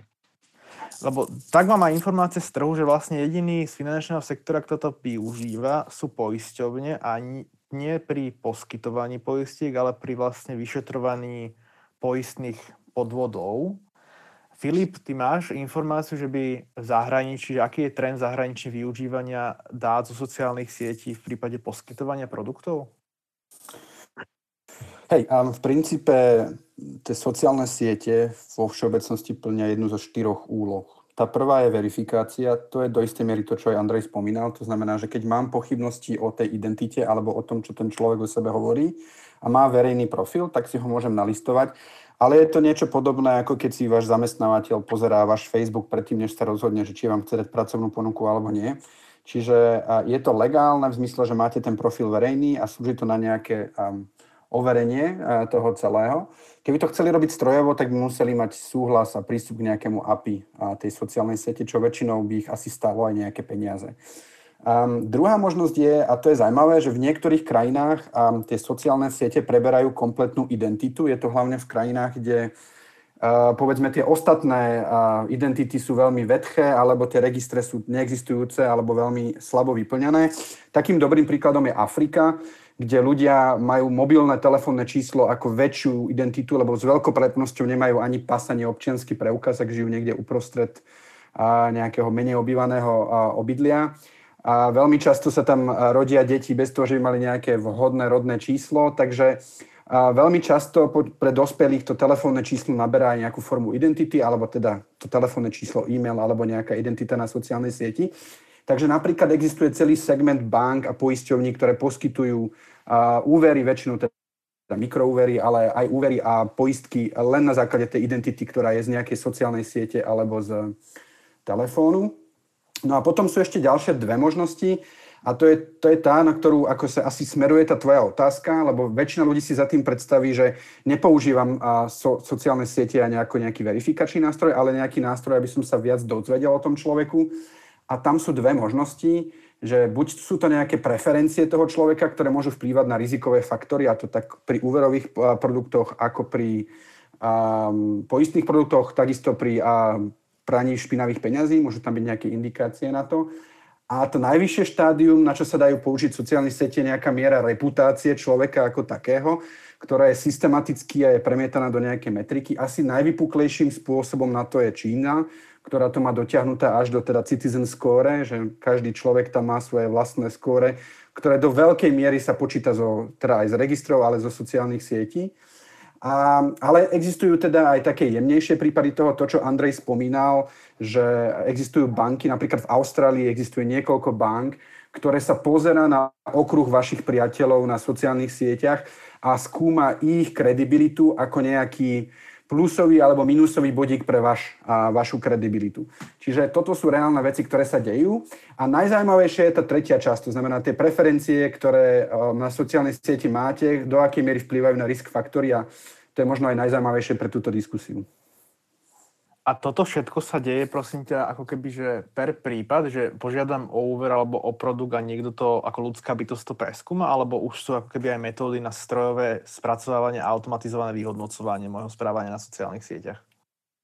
Toto dáva zmysel reálne v krajinách, ktoré sú väčšie ako Slovensko, len strojovým spôsobom, lebo keď si zoberiete trhy ako, ja neviem, Nemecko, Turecko, už ne, ani ne, nehovorím, že Čína, India, tak proste tam reálne, ak takú službu poskytujete, tak to znamená, že budete mať tisíc dopytov denne. A to proste by ste museli mať obrovskú armádu ľudí, ktorí by to vyklikávali osobne. A navyše, ak by to robili cez nejaké svoje osobné profily, tak by im to asi tá sieť aj neumožnila a za chvíľu by ich zablokovala pre nejaký stalking tých ľudí na tej sieti. Čiže takéto veci sa musia diať automatizovane a sú dve možnosti. Buď ich teraz zbieram nejakými robotmi, ktoré chodia po verejných profiloch, alebo mám nejaké dohodnuté API s tou konkrétnou sociálnou sieťou. A vieš nám prosne povedať na príklade, ja neviem, dvoch, jedného, dvoch, troch, že čo vlastne môžu dáta zo sociálnych sieťach vypovedať o mojej nejakej e, ekonomickej stránke alebo soci- socioekonomickej? Taký ten širší rozmer, ktorý nesúvisí len s ekonomickou stránkou, lebo táto téma hovorí, že čo o vás vedia sociálne siete a nemusíme sa teraz omknúť len čo o vás vedia vo finančnom aspekte, tak tí, ktorí sa trošku tou témou zaoberajú, tak teraz na chvíľku prekrútia očami, ale poviem Cambridge Analytica, to znamená najväčší škandál dátovej analytiky Facebooku, kde v podstate pomocou príznakov, ktorí ľudia majú o tom, že neviem, mám rád Depeche Mode, um, chutí mi vegánska strava a tak ďalej, to znamená relatívne nevinné veci, to sa volá flag, takýto príznak. A pokiaľ mám takýchto flagov dostatočne veľa, tak získavam veľmi podrobnú informáciu o správaní toho človeka, lebo oni keď sa vzájomne začnú kombinovať, tak vytvárajú precízne skóre o um, správaní toho človeka. Bola to vec, ktorá bola veľmi výrazne zneužitá napríklad v politike. A Trumpová kampaň napríklad pokutne ešte mala šancu využiť tieto informácie, oni sa k tomu potom aj priznali. Takisto Brexitová kampaň tieto informácie použila. A pre ilustráciu, aby ste si to vedeli predstaviť, že ak mám 68 príznakov o vás, takéhoto typu, že aký film sa vám páči, čo máte radi, kde ste boli, kde žijete a s kým sa stretávate a tak ďalej, tak mám informácie dostatočne presné na to, aby som vedel odhadnúť váš sexuálny život. Pri 150 príznakoch už viem o vás toľko, koľko o vás vedia vaši rodičia. To znamená, dokážem odpovedať na otázky, na ktoré by vedeli odpovedať vaši rodičia. Napriek tomu, že sú, to není tie flegy, ktoré od vás viem, ale 150 bodov informačných už mi vytvára pevne zasadenie v tej sieti, aby som toto od vás vedel. pri 294 bodoch už viem o vás toľko, koľko partner a pri 450 viem o vás toľko, že neviete ani vy sami o sebe. To znamená aj veci, ktoré si vy sami nepriznávate sami o sebe. No a teda, aby sme to dostali do kontextu, tak tá Trumpová kampaň mala o každom 4 tisíc takýchto príznakov. Hej? Čiže to je ako keby jadrová zbraň marketingu svojím spôsobom, alebo teda jadrová zbraň analyzovania správania. A tento druh um, nazerania na sociálne siete je akože veľmi, veľmi powerful, ale samozrejme už dneska si vyžaduje veľmi vysoké finančné náklady, lebo dneska zozbierať tak veľa príznakov nie je úplne lacná záležitosť. Ale keď ostaneme vo finančnom sektore, tak vlastne kto a na základe čoho rozhodne, že jeden ten faktor má sklon vypovedať o niečom. Príklad, že počúvam Depeche Mode, tak kto rozhodne na základe čoho, že to vypovedá napríklad o tej skupine ľudí, že platia lepšie ako iná skupina ľudí? No, ono je to preložené v krajinách, kde je možné tieto dáta párovať, tak je to preložené práve s tými typmi správania, ktoré chceš. Takže napríklad to, čo hovoril Andrej, že je preukázané, že netrpezlivosť um, súvisí so schopnosťou splácať úvery, tak dopracovať sa z tých príznakov, že som netrpezlivý, je pomerne jednoduché, hej? hlavne keď ich mám strašne veľa. Čiže to je jedna vec, ale ja mám aj teda konkrétne príklady, keď sa ty pýtal, aby sme si to vedeli predstaviť. Takže napríklad, keď som pracoval pre Allianz skupinu, tak naši rakúsky kolegovia, keď sa snažili odhadnúť životnú poistku, ako keby výšku vhodnej sumy pre životné poistenie pre daného človeka, tak intrapolovali zo sociálnych sietí a informácie o a polohe, kde bývajú a majetku, ktorý preukázali, to znamená nejaký, či bývajú v byte, v dome a tak ďalej a miere sociálnych interakcií a na tomto mali postavený relatívne presný model odhadu, akú sumu životnej poistky ti majú ponúknuť. Čiže to je konkrétny jeden príklad. Druhý príklad, ktorý je veľmi jednoduchý, je, že pokiaľ máš LinkedInový profil a máš ho kvalitne vyplnený a aktualizovaný, tak na základe tvojej pozície a histórie tvojich pozícií a trhu, kde pôsobíš, tak mám celkom slušnú možnosť odhadnúť nejaký blízky interval tvojho príjmu. Hej, asi sa nemožno netrafím presne na euro, ale plus minus pár stovák euro to bude pomerne presné. A to je opäť zaujímavá informácia, keď chcem verifikovať napríklad, čo mi o sebe hovoríš v príjme. Hej, že trebárs budeš tvrdiť, že máš vysoký príjem, možno si ho aj necháš ako keby nejakým pokutným spôsobom posielať od niekoho, aby sociálna poisťovňa to potvrdila, no ale keď zistím, že proste celý život si nejak nízkopríjmové povolanie, tak to asi není veľmi kredibilná, kredibilná kombinácia. A posledný príklad, napríklad aj také veci ako web stránky firiem alebo konkrétnych ľudí dokážu veľa povedať. My ako firma, ako TeamViewer napríklad overujeme veľkosť firmy podľa um, HTML kódu konkrétnej stránky. To znamená, že keď si napríklad mobilný operátor, ktorý má 5 miliónov klientov, tak tvoja mobilná stránka bude vyzerať dosť inak, ako keď si SMB firma, ktorá má 50 a, a klientov. Takže aj toto je jeden z faktorov, ktoré sa z verejných dát bežne dajú zistiť. Tomáš, máš slovo? Ja som chcel viac menej nadviazať na Filipa v tom zmysle, že ešte bývalý šéf NSA sa vyjadril, že oni zabíjajú na základe metadát, čiže to len aby ľudia nemali taký pocit, že keď priamo nemá niekto možno prehľadom nejaké komunikácie alebo nejakých konkrétnych dátach, ale, ale len tie príznaky, ako Filip spomínal, takže to nemusí moc znamenať, ale, ale nie, opak je pravdou vrajím, oni na základe metadát zabijajú rôznych teroristov a takýchto vecí, takže to len pre doplnenie. Toto absolútne platí a troška inú, inú príklad poviem. Kedy si sme vždy riešili, že musíme vidieť do nákupného košíka. To sa takže riešilo, to správna téma pred 5 rokmi, že aby ste vedeli identifikovať správne klienta, jeho nákupné správanie a podobne, tak sa vždy snažili, že si vidieť do nákupu. To znamená, že nie, že platíte, ale že čo ste kúpili. A vlastne sa časom ukazuje, že to je absolútne zbytočné, že stačí vám kombinácia iných informácií, to znamená, koľko platíte, v akom obchode, akého typu, a keď to skombinujete s inými obchodmi, a, tak vidíte, krásne si viete spraviť ten, ten profil toho klienta bez toho, že by ste videli, čo v tom obchode kupuje. Vedieť tá výška toho nákupu napríklad. A to sa naozaj obrovsky posúva tá, tá schopnosť prepájať tie dáta, na čo samozrejme využívame, využíva sa umelá inteligencia, dokáže vám úplne spraviť ten pohľad na klienta, vlastne, profilácia. Uh, nie sa k tomu dneska dostaneme, ale možno to poviem teraz tu, že, že uh, sú také súhlasy, ktoré si od vás vždy pýtajú, či už banky, sociálne siete alebo kdokoľvek, že čo a aké informácie o vás môžu, uh, môžu na základe GDPR zbierať. Také typické sú také tie marketingové súhlasy, to znamená, že na základe, že môžu od vás, môžu vám posielať marketingové materiály, ale v zásade môžu od vás zbierať marketingové dáta. Robí sa tu s viacerých, prí, viacerými metodami. Jedno asi nechám o tom Filipa, to sú tzv. cookies, všetci to poznáte, ktoré o vás zbierajú množstvo dát, pretože podľa vašej IP adresy vedia, že tento človek e, robí toto, robí takto, našťuje takéto stránky a podobne. Podľa toho si vedia vytvoriť nejaký váš, váš profil. To, to, to, je, to je jedna vec. To sa netýka bank, ale, ale, ale existuje to. Banky uh, musia vždy žiadať, alebo iné firmy musia, alebo osobné firmy musia žiadať tzv. Že, že profiláciu, alebo súhlas s profiláciou, s profilovaním klienta. To znamená, že a ten musí byť zo zákona automatizovaný, to znamená, že náklade dát, ktoré o vás akákoľvek spoločnosť, firma, digitálna banka, kdokoľvek získa, vedia vytvoriť váš profil. Na sa väčšinou musí dávať špeciálny súhlas a toto už robí umelá inteligencia a to je presne to, že na rôznych, rôznych dát o vás vedia vytvoriť ten váš profil. Toto je to, čo robil Facebook, to, čo hovoril aj Filip v tej uh, veľ, veľkej kauze Cambridge, Cambridge Analytics, že z rôznych dát vytvoril váš profil, ktorý potom o vás niečo hovoril. Ja by som tu možno uh, dodala taký kuchynskejší pohľad e, na to, ako sa z tých zdanlivo nesúvisiacich kusov informácií dá vlastne vyvodiť niečo, e, čo vypoveda o niečom úplne inom. Mm, na, na tieto všetky veci sú vytvorené modely. Modely, ktoré pracujú s overenými dátami z minulosti. Čiže keď ja si poviem, že chcem pátrať po tom, či takíto ľudia dobre splácajú úvery, tak ja si nadefinujem 50 atribútov, ktoré si uh, pozbieram z minulosti a testujem ich, že aký majú vplyv na to, že títo ľudia dobre alebo nedobre splácali. A potom na základe týchto atribútov vypracujem akýsi model, ktorý mi dáva pravdepodobnosť, že v budúcnosti ľudia, ktorí sa budú takto správať, mi budú zároveň dobre splácať úvery.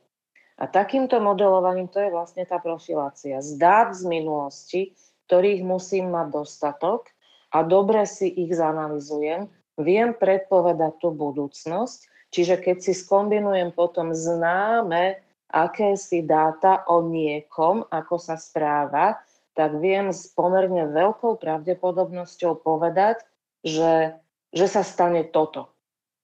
A toto je vlastne základný princíp modelovania. Tak Filip, e, ešte taká otázka k sociálnym sieťam, že využívajú štáty dostatočne potenciál sociálnych sietí a teraz ako keby dajme bokom e, Čínu e, a možno tú otázku ešte trocha rozviniem, že boli by, boli by sociálne siete a dáta z nich užitočné na tvorenie verejných politík? Áno, a konec koncov myslím si, že to nie je tak um, zlé, alebo tak um, neexistujúce, ako sa možno nazdávame, alebo ako si my tu v tomto našom priestore spomíname, lebo keď si zoberiem posledný rok, tak drvia väčšina vecí o tom, ako riadiť pandémiu, pochádzalo z, zo sociálnych sietí a z digitálnych služieb. Konec koncov aj index mobility, ktorý sa na Slovensku používa, alebo teda najčastejšie používa na meranie efektivity covidových opatrení, je z takejto služby. Čiže myslím si, že toto nie je um, neexistujúce. Možno sa o tom až tak veľa nehovorí, lebo mnohých ľuďoch by to mohlo vzbudzovať nejaký Big Brother dojem.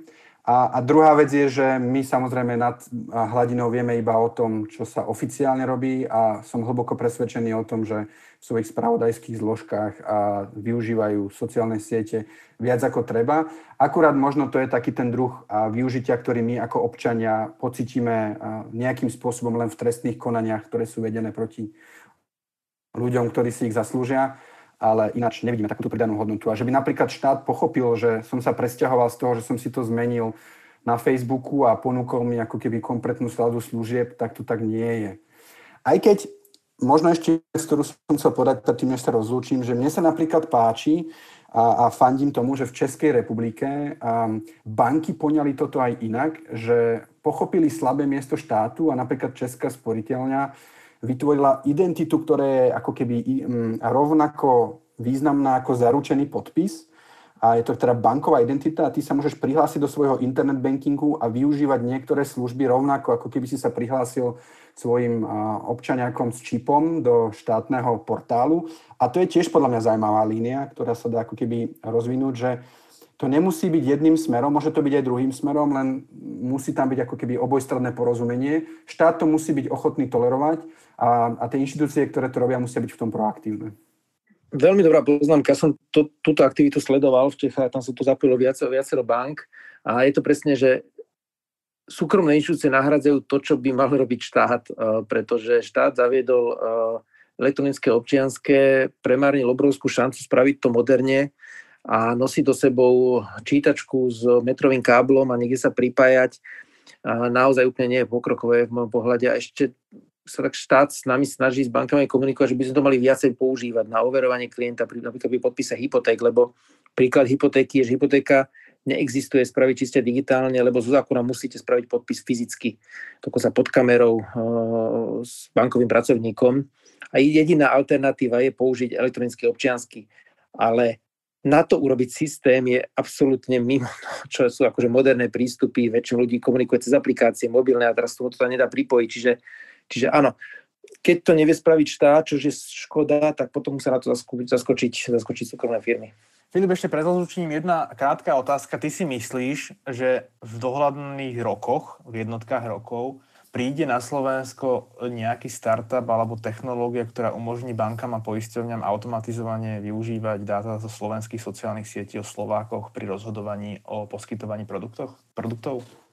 Ak by si nepovedal zo slovenských sociálnych sietí, tak by som s tebou súhlasil. Pardon, akože zo, zo, zo, zo nadnárodných sociálnych sietí, ale ako keby o Slovákoch. OK, tak to, to pokladám za možné, ale vieš, o tom je to skôr, že mm, to je to, čo Andrej hovoril a, zaznelo to niekoľkokrát tej diskusii, že musí to byť rozumne cenovo dostupné a musí to byť ako keby vzájomne výhodné, ale akože technologicky tomu nič nebráni, um, lebo um, tie algoritmy vo svete existujú. Zatiaľ sme asi príliš malý trh, ale možno ako keby sa to zlúčilo s Českou republikou, tak to už je ako keby dvojtrh, ktorý by mohol byť zaujímavý.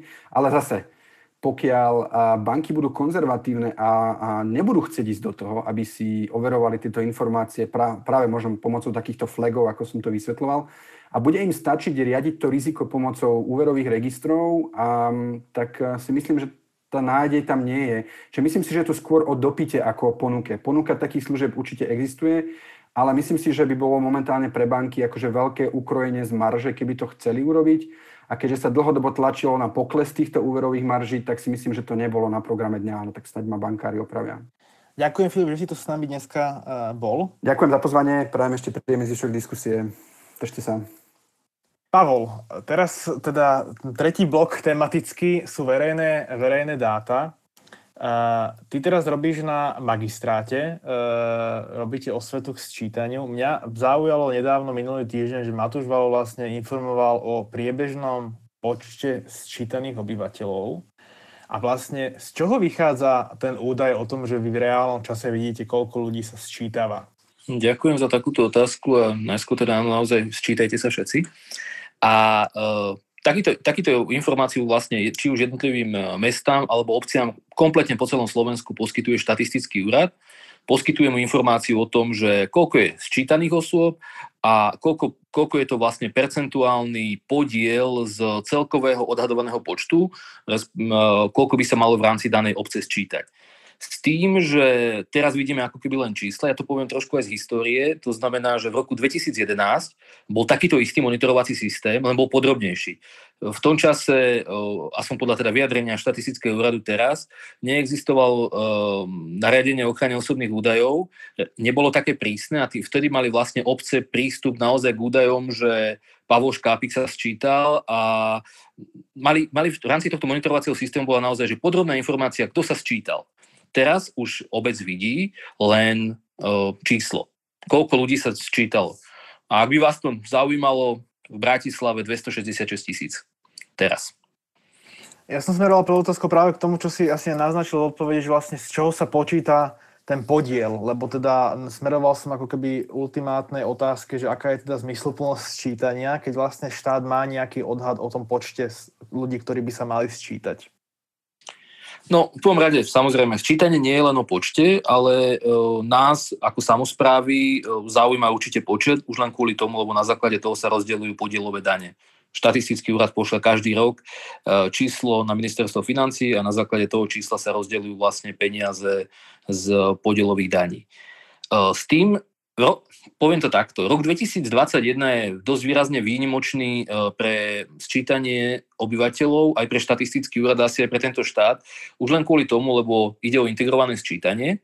A integrované sčítanie znamená, že časť obyvateľov sa alebo časť údajov o obyvateľoch sa zoberie z registrov a časť musia tí obyvateľia doplniť. Le, a základný register, na ktorý vlastne ako keby, na, na základe ktorého sa to postavilo, na základe ktorý sa vyhodnotil, že je kvalitatívne výhodný ako ten zdroj, ako ten zdrojový, je register obyvateľov. Register fyzických osôb, aby som bol úplne presne, ako sa teraz volala.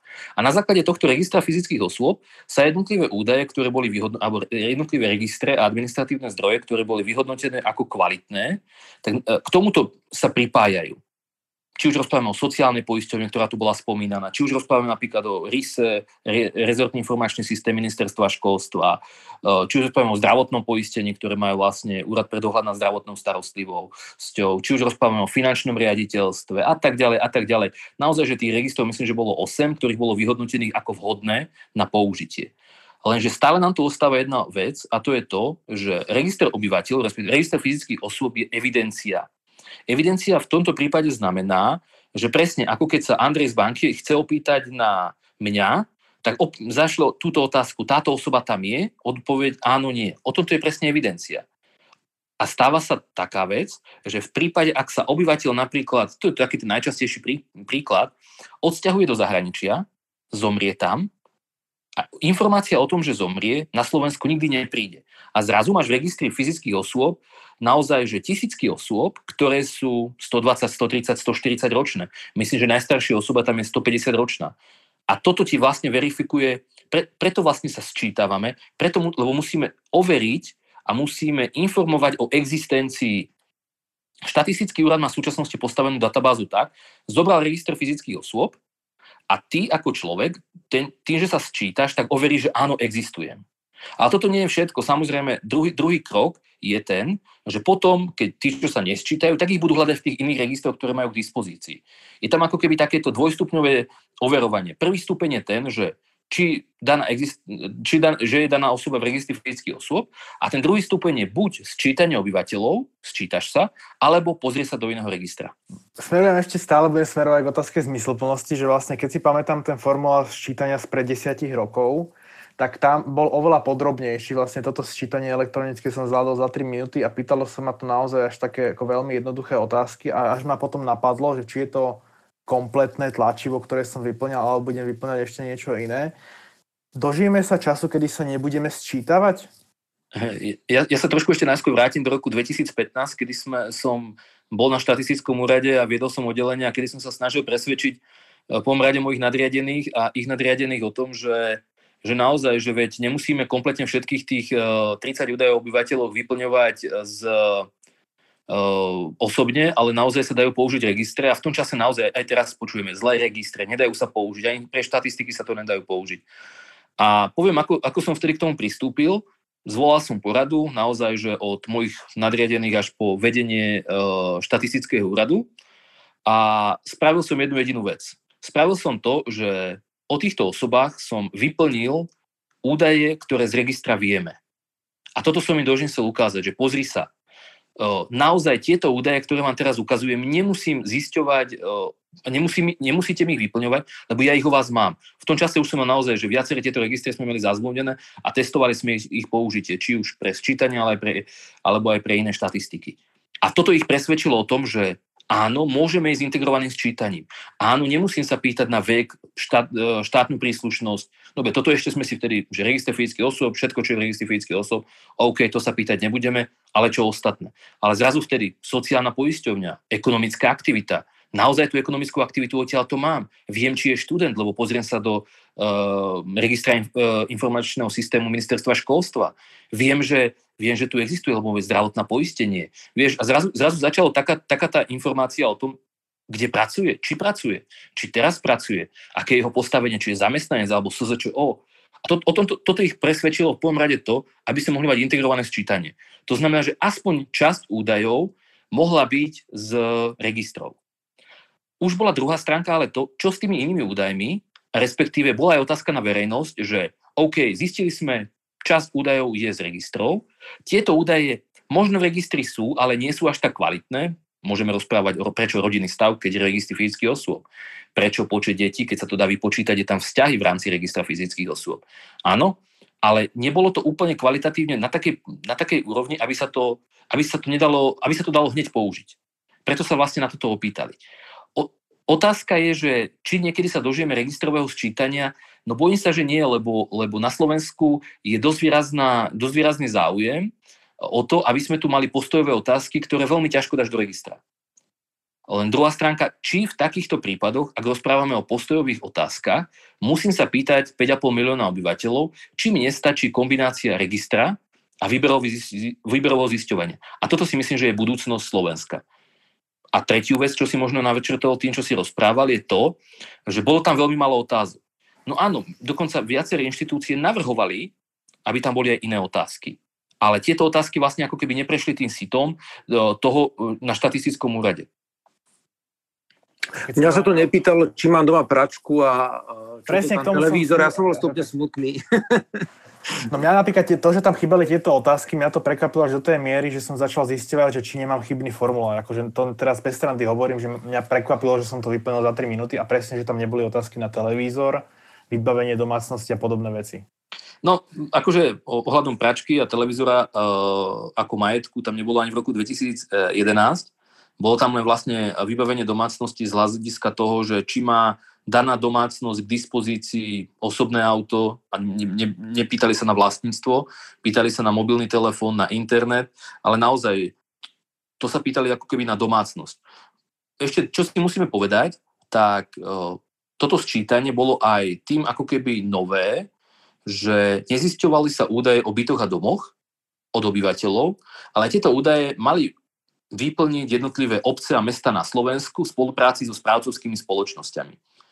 Bolo to ale, to, postavené to bolo čisto na tom, že zobral sa sčítanie 2001, sčítanie 2011, uh, zobral sa register adries Zobral sa úrad, e, dáta, informačný systém katastra nehnuteľnosti, pospájalo sa to a dalo sa tým obciám v prvom rade verifikovať údaje, ktoré tam sú. A ak tam nejaké údaje chýbali, tak sa mali doplniť. Zhostili sa toho, robili to naozaj, že pol roka a sám som zvedavý na tú kvalitu toho vyplnenia. Trošku sa obávam niektorých informácií, ktoré tam sa môžu stratiť, takých tých, tým, že som aj sociológ, tak takých tých sociologických, ako o rodinách v rámci, ktoré bývajú v takých tých neštandardných príbytkoch, chatrčiach a podobné veci, čo, čo sú veľmi sociologicky zaujímavé a vhodné dáta a aj preto je sčítanie. Ale toto uvidíme možno za rok, keď budeme mať k dispozícii takéto dáta. A teraz trocha preč od sčítania. E, s akými dátami pracujete vlastne u vás v data týme, keď robíte vlastne podklady k verejným politikám? Čo máte vlastne za, za set, sety k dispozícii? Tak e, v prvom rade akože mm, je, je veľký rozdiel medzi tým, že či pracuje človek e, v analytickej jednotke štátu a či pracuje na samozpráve. Lebo v prípade, ak e, človek pracuje na ministerstve financí a ministerstvo financí má aj legislatívne možnosti, ale aj má takú tú silovú možnosť opýtať si, vypýtať si dáta zo sociálnej poisťovne, vypýtať si z ministerstva práce a tak ďalej, tak sú oveľa prístupnejší takéto dáta poskytnúť. Na, keď, keďže pracujem teraz na magistráte hlavného mesta, tak je to oveľa menšie možnosti. Prvom rade teda pracujeme s dátami, ktoré máme k dispozícii. V prípade napríklad dopravného správania, tak berieme dáta z e, e, mestskej hromadnej dopravy, kde vidíme informácie naozaj o jednotlivých spojoch, kaďal sa pohybujú, koľko ľudí sa v nich pohybuje, kde, kde na, koľko ľudí nastúpilo, kde koľko ľudí vystúpilo. To sú naozaj akože podľa mňa veľmi zaujímavé dáta, vidíme tam meškanie, vidíme tam, vidíme tam rôzne tieto možnosti. Veľmi zaujímavé dáta, veľmi anonymizované dáta a až v takém podobe, že postupne ich pravdepodobne budeme dávať až von. Ak rozprávame ale o nejakých takých tých štátnych registroch, tak uh, máme veľmi, sme veľmi limitovaní uh, v rámci aj toho, že, že predsa len taká tá sila toho, e, toho, toho magistrátu nie je až tak silná.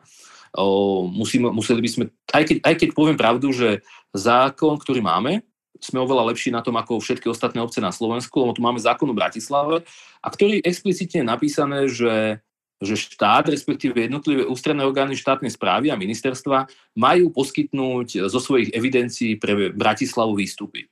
A aj keď to tam je uvedené, tak veľmi ťažko sa nám s nimi spolupracuje a preto uh, pracujeme len skôr s takými údajmi ako, alebo takými registrami ako register fyzických osôb, register adries, register organizácií alebo register právnických osôb, také, ktorý máme môž, môžeme mať prístup už len z hľadiska toho, že používame to v rámci elektronických služieb. Keď si pamätáš ešte z čas, keď si pracoval pre štát a na tie datasety, tak aké dáta ti chýbajú a v čom by zlepšili napríklad tvoju prácu pre, pre samozprávu?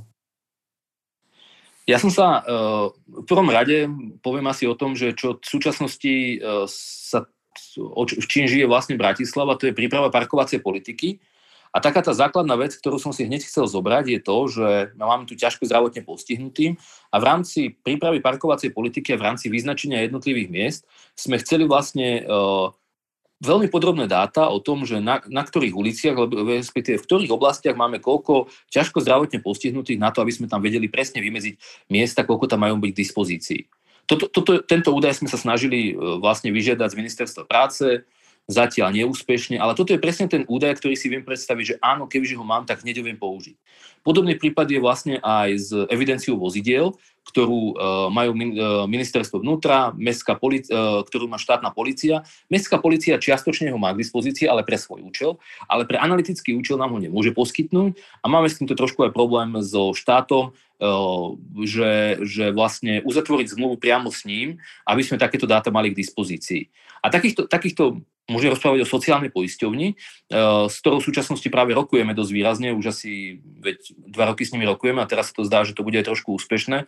Už len kvôli tomu, aby sme vedeli eh, stanoviť určité, určité ako keby ohrozené časti Bratislavy z hľadiska príjmu vidie, plán, ma, pracujeme na koncepcii bývania, respektíve koncepcia bývania v súčasnosti bola vlastne zverejnená, vydaná, ale v rámci toho sú tam aj ako keby určité podmnožiny, ktoré ideme robiť, rôzne stratégie a rôzne nastavovania, či už nájomného bývania alebo podobné veci. A na toto sú presne dáta sociálne poisťovne, ktoré by nám vedeli, či už o zamestnancov, dohodároch a tak ďalej, poskytnúť veľmi dobré údaje, aj keď sú na trvalý pobyt lenže nemáme ich v súčasnosti k dispozícii a veľmi, veľmi nás to limituje, poviem pravdu trošku dúfam a trošku nám v tomto otvorí vlastne dvere uh, zákonov údajov, ktorý je v súčasnosti v medzirezontom pripomienkovom konaní, ktorý vlastne stanoví nás ako analytickú jednotku, respektíve stanoví podmienky na to, aby uh, analytické jednotky boli definované v zákone a mali tieto analytické jednotky prístup k anonymizovaným údajom štátu. A my sme si tam v rámci aj našich takých tých diskusí s ministerstvom informatizácie a tak ďalej a tak ďalej vymohli to, aby pilotne bola umožnená aj Bratislave mať takúto, takýto e, štatút analytickej jednotky, musíme splniť samozrejme rôzne, rôzne povinnosti. A ako náhle by sme mali tento štatút analytickej jednotky, tak by sme zrazu mali mať prístup k mikroúdajom, anonymizovaným mikroúdajom v rámci, e, e, v rámci zo štátnych registrov. Keď si spomínal uh, dopravu, tak viem o tom, že štát využíva pri teda jednotlivé analytické jednotky pri uh, analýze dopravných tokov využívajú napríklad údaje z mýtneho systému. Ako ale pracujete napríklad, alebo zamýšľate sa nad, nad dopravou v rámci vnútromesta, kde teda nie sú uh, mýtne brány, že máte prístup, ja neviem, že k dopravným kamerám, alebo naozaj ste odkazaní len na tie pravidelné dopravné prieskumy, ktoré stoja peniaze? K dopravným kamerám v súčasnosti máme prístup eh, s tým, že rokujeme len o tom, že tam, je, s dopravnými kamerami je hlavný problém ten, že ako náhle tam chce človek uh, nastaviť vlastne zbieranie dát, tak by tie uh, dopravné kamery museli byť statické. Lenže toto sú dopravné kamery, ktoré sú aktívne používané a sú používané naozaj v prípade rôznych situácií a preto či už mestská alebo štátna policia kedykoľvek tú kameru pohne ale máme s nimi dohodu a my to tieto data aj používame, že máme s nimi dohodu, kedy sa s nimi vieme dohodnúť, že pozor, prosím vás, tieto 2-3 dní s touto kamerou nehybte, alebo jeden deň, alebo naozaj, že, že uh, dohodneme sa s nimi a na základe naozaj softveru, ktorý na týchto kamerách je, zbierame tieto dáta a používame ich. Do budúcnosti by sme ale to trošku chceli rozšíriť a naozaj, že stanoviť si s nimi a rokujeme výrazne s mestskou policiou o tom, aby sme buď k týmto kamerám, ktoré už tam dali buď druhú kameru, tým, že už všetko ostatné tam ja človek kúpi len jednu kameru a nič viac, je tam elektrika, je tam pripojenie, je tam všetko, ktoré boli statické, alebo by sme sa s nimi dohodli na tom, že jedenkrát za týždeň by s tou kamerou proste v stanovený čas nehýbali. Uh, preto my si to data používame, aktívne ich používame, nezverejňujeme ich, lebo ešte tá kvalita nie je až taká, aby sme si mohli povedať, že áno, poskytnem ich von uh, uh, úplne v pohode, ale, ale budúcnosť je taká, že chceme buď k týmto kamerám, ktoré už tam sú, pripojiť ešte jednu, alebo sa dohodnú s mestskou policiou, aby ich uh, vlastne uh, nemenila. Plus ešte robíme taký pilotne jeden veľký projekt, ktorý začíname tento rok a to je to, že na vstupe do Bratislavy vytipovali sme si vlastne, myslím, že 20 kryžovatiek, na ktoré vlastne, tým, že prečo kryžovatiek, je tam elektrika, to je, to je základ. Chceme dať kamery na počítanie aut, s tým, že tam bude nielen počítanie, ale aj rozpoznávanie evidenčných čísel vozidla, aby sme videli, uh, koľko aut nám vstupuje do Bratislavy a koľko aut vystupuje z Bratislavy. A dávame to na kryžovatky naozaj kvôli tomu, aby to bolo čo najlasnejšie a aby to bolo tým, že tam je elektrika. Aby sme ešte aj pre e, poslucháčov vysvetlili, že vlastne teda na aké praktické využitie pri, pri verejných politikách dát z kamier, lebo to som teda, ako keby ja som to povedal samozrejme, ale skús to ešte vysvetliť. No, v prvom rade e, nám to rozpráva o tom, že koľko aut sa kadiaľ pohybuje, naozaj, že, že aký je tam tok pod, pred, pod predmetom križovatkou týchto aut. Ak rozprávame len o počtoch, čo v súčasnosti robíme. My ale by sme toto chceli rozšíriť a chceli by sme vedieť naozaj, že odkiaľ nám vstupujú uh, obyvateľia cez, cez jednotlivé kryžovatky, odkiaľ nám vstupujú, akí sú to, na základe toho evidenčného čísla vozidel. Ja nepotrebujem vedieť, že, že Joško Mrkvička uh, mi vstúpil, ale ja potrebujem vedieť, že, že auto, ktoré je registrované, ja neviem, vo veľkom bieli vstúpilo tý, touto cestou a keď bude aj funkčná parkovacia politika, tak tu zaparkovalo. A zrazu budem vedieť, kadiaľ sa CCA pohybovalo, odkiaľ, ten, od, odkiaľ to auto ako keby pochádza, kadiaľ sa pohybovalo, kde zaparkovalo. A na základe aj tohoto viem vlastne ako keby lepšie nastaviť či už parkovaciu politiku z hľadiska takých tých verejných politík, ale aj možné uh, prípadné uh, veci, ktorú, ktoré sú na to naviazané, čo už je buď parkovací dom, ale to už je ako keby taký ten nejaký extrém, alebo, alebo zachytné parkovisko, alebo samozrejme nastavenie mestskej hromadnej dopravy, alebo aj, uh, alebo aj hromadnej dopravy medzimestskej, tak, aby vlastne to bolo to čo najvýhodnejšie pre tých obyvateľov, ktorí sa pohybujú. Ja pripomínam, o chvíľku budeme končiť, tak ak máte otázky alebo mm, pripomienky, myšlienky, tak sa prihláste prípadne slajdo Lomka peniaze. Uh, Palo, ešte keď Filip vlastne spomínal uh, dáta, ktoré sa používajú aj pri riešení pandémie od Apple, Facebooku a Google o pohybe uh, osôb, na, na čo konkrétne ich používate vy v rámci, v rámci mesta? A rozšírim to nielen o to, ale o, o, len, nielen o dáta od týchto gigantov technologických, ale že akými inými spôsobmi vlastne monitorujete pohyb chodcov? V prvom rade my používame tiež tieto údaje, či už, či už na nejaké porovnanie, ale aj na charakteristiky vlastne, ako sa vlastne vyvíja doprava v rámci Bratislavy. Už len kvôli tomu, lebo dátovo tá Bratislava naozaj že dlhodobo nežila a tým pádom to tu len štartujeme. Ak rozprávame o pohybe chodcov, tak, alebo aj nielen chodcov, lebo my tu, my tu máme niekoľko druhov dát, ktoré veľmi aktívne používame. Jedno je také veľmi špecifické, to sú napríklad v centre Bratislavy, uh, asi všetci viete, alebo sú voľné Wi-Fi. A uh, tieto, tieto, o týchto voľných Wi-Fi vlastne máme, zbierame údaje o počte používateľov a tým pádom vieme, že kde kadiaľ, ako sa nám títo, kde kadiaľ sa nám ľudia pohybujú, neviem, že kto, ale akým spôsobom, ale že sa nám pohybuje. Ak je najviac, o koľko to kleslo, koľko to nekleslo za jednotlivé dni. Tieto dáta dokonca dávame vo forme otvorených údajov aj von. Druhá vec, čo, dá, čo je takýmto spôsobom dávame, máme k dispozícii, tak to sú dáta aktívne dáta zo Slovnav bajkov, to znamená zdieľaných bicyklov. Tiež vieme vlastne naozaj na veľmi podrobnej, veľmi podrobne, uh, lokáčne, kadiaľ sa nám ľudia pohybujú na týchto zdieľaných bicykloch. Máme ďalej k dispozícii aj uh, ako, ako samozpráva Waze data, veľmi podrobné, Samo, Waze veľmi pekne ďakujem, ale naozaj, že veľmi dobre samozprávam to dávajú zadarmo a poskytujú tieto údaje. A ďalej týmto spôsobom, ďalej používame to, čo som presne rozprával, to znamená, ja neviem, stravu používame tiež na takéto podobné dáta a tak ďalej. Ešte otázka na teba, uh, nikto sa nehlasí, tak o posledná otázka na teba, že uh, máš identifikované, dajme tomu, že 2-3 uh, dát, datasety, alebo ako to nazvať, ktoré štát ani samozpráva nezbiera, ale mal by zbierať a výrazne by to zlepšilo rozhodovanie? A že čo to je? Ono, uh, veľmi, veľmi veľa sa o tom diskutuje z analytického hľadiska, uh, už len podľa mňa, o čo by, ani nie že datasety, ale priamo stačil by údaj, poviem dva, uh, kataster nehnuteľnosti a ceny bytov, za ktoré sa predávajú byty, ceny pozemkov, za ktoré sa predávajú pozemky, ceny, alebo za ktoré sa prenajímajú. Lebo aj keď jednotliví ľudia v prípade kúpy, predaja bytu dajú na katastre nehnuteľnosti kúpno-predajnú zmluvu, tak tento údaj sa neprenáša do ich registrov. Neprenáša sa do, do ich informačného systému a z hľadiska takých tých cenových map, ktoré by sme chceli, aby boli k dispozícii a mali sme ich, tak tieto údaje nie sú k dispozícii.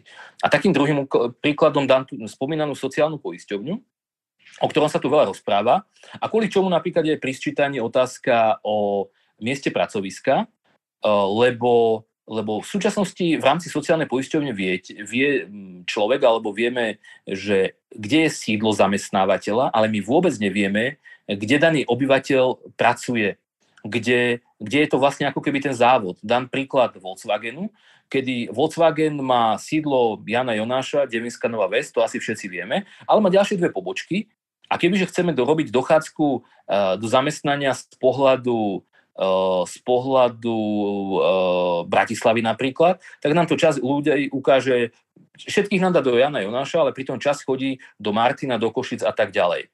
Áno, dá sa toto ošetrovať. V prípade Volkswagenu sa to dá ošetriť tým, že nastavím si určité charakteristiky na to, určitú pravdepodobnosť na to, aby nemohol dochádzať viac ako 100 metrov, 100 km, respektíve v prípade, ak býva niekde pri Martine, tak poviem, že dochádza do Martina a v prípade, ak býva pri Košiciach, dochádza do Košic.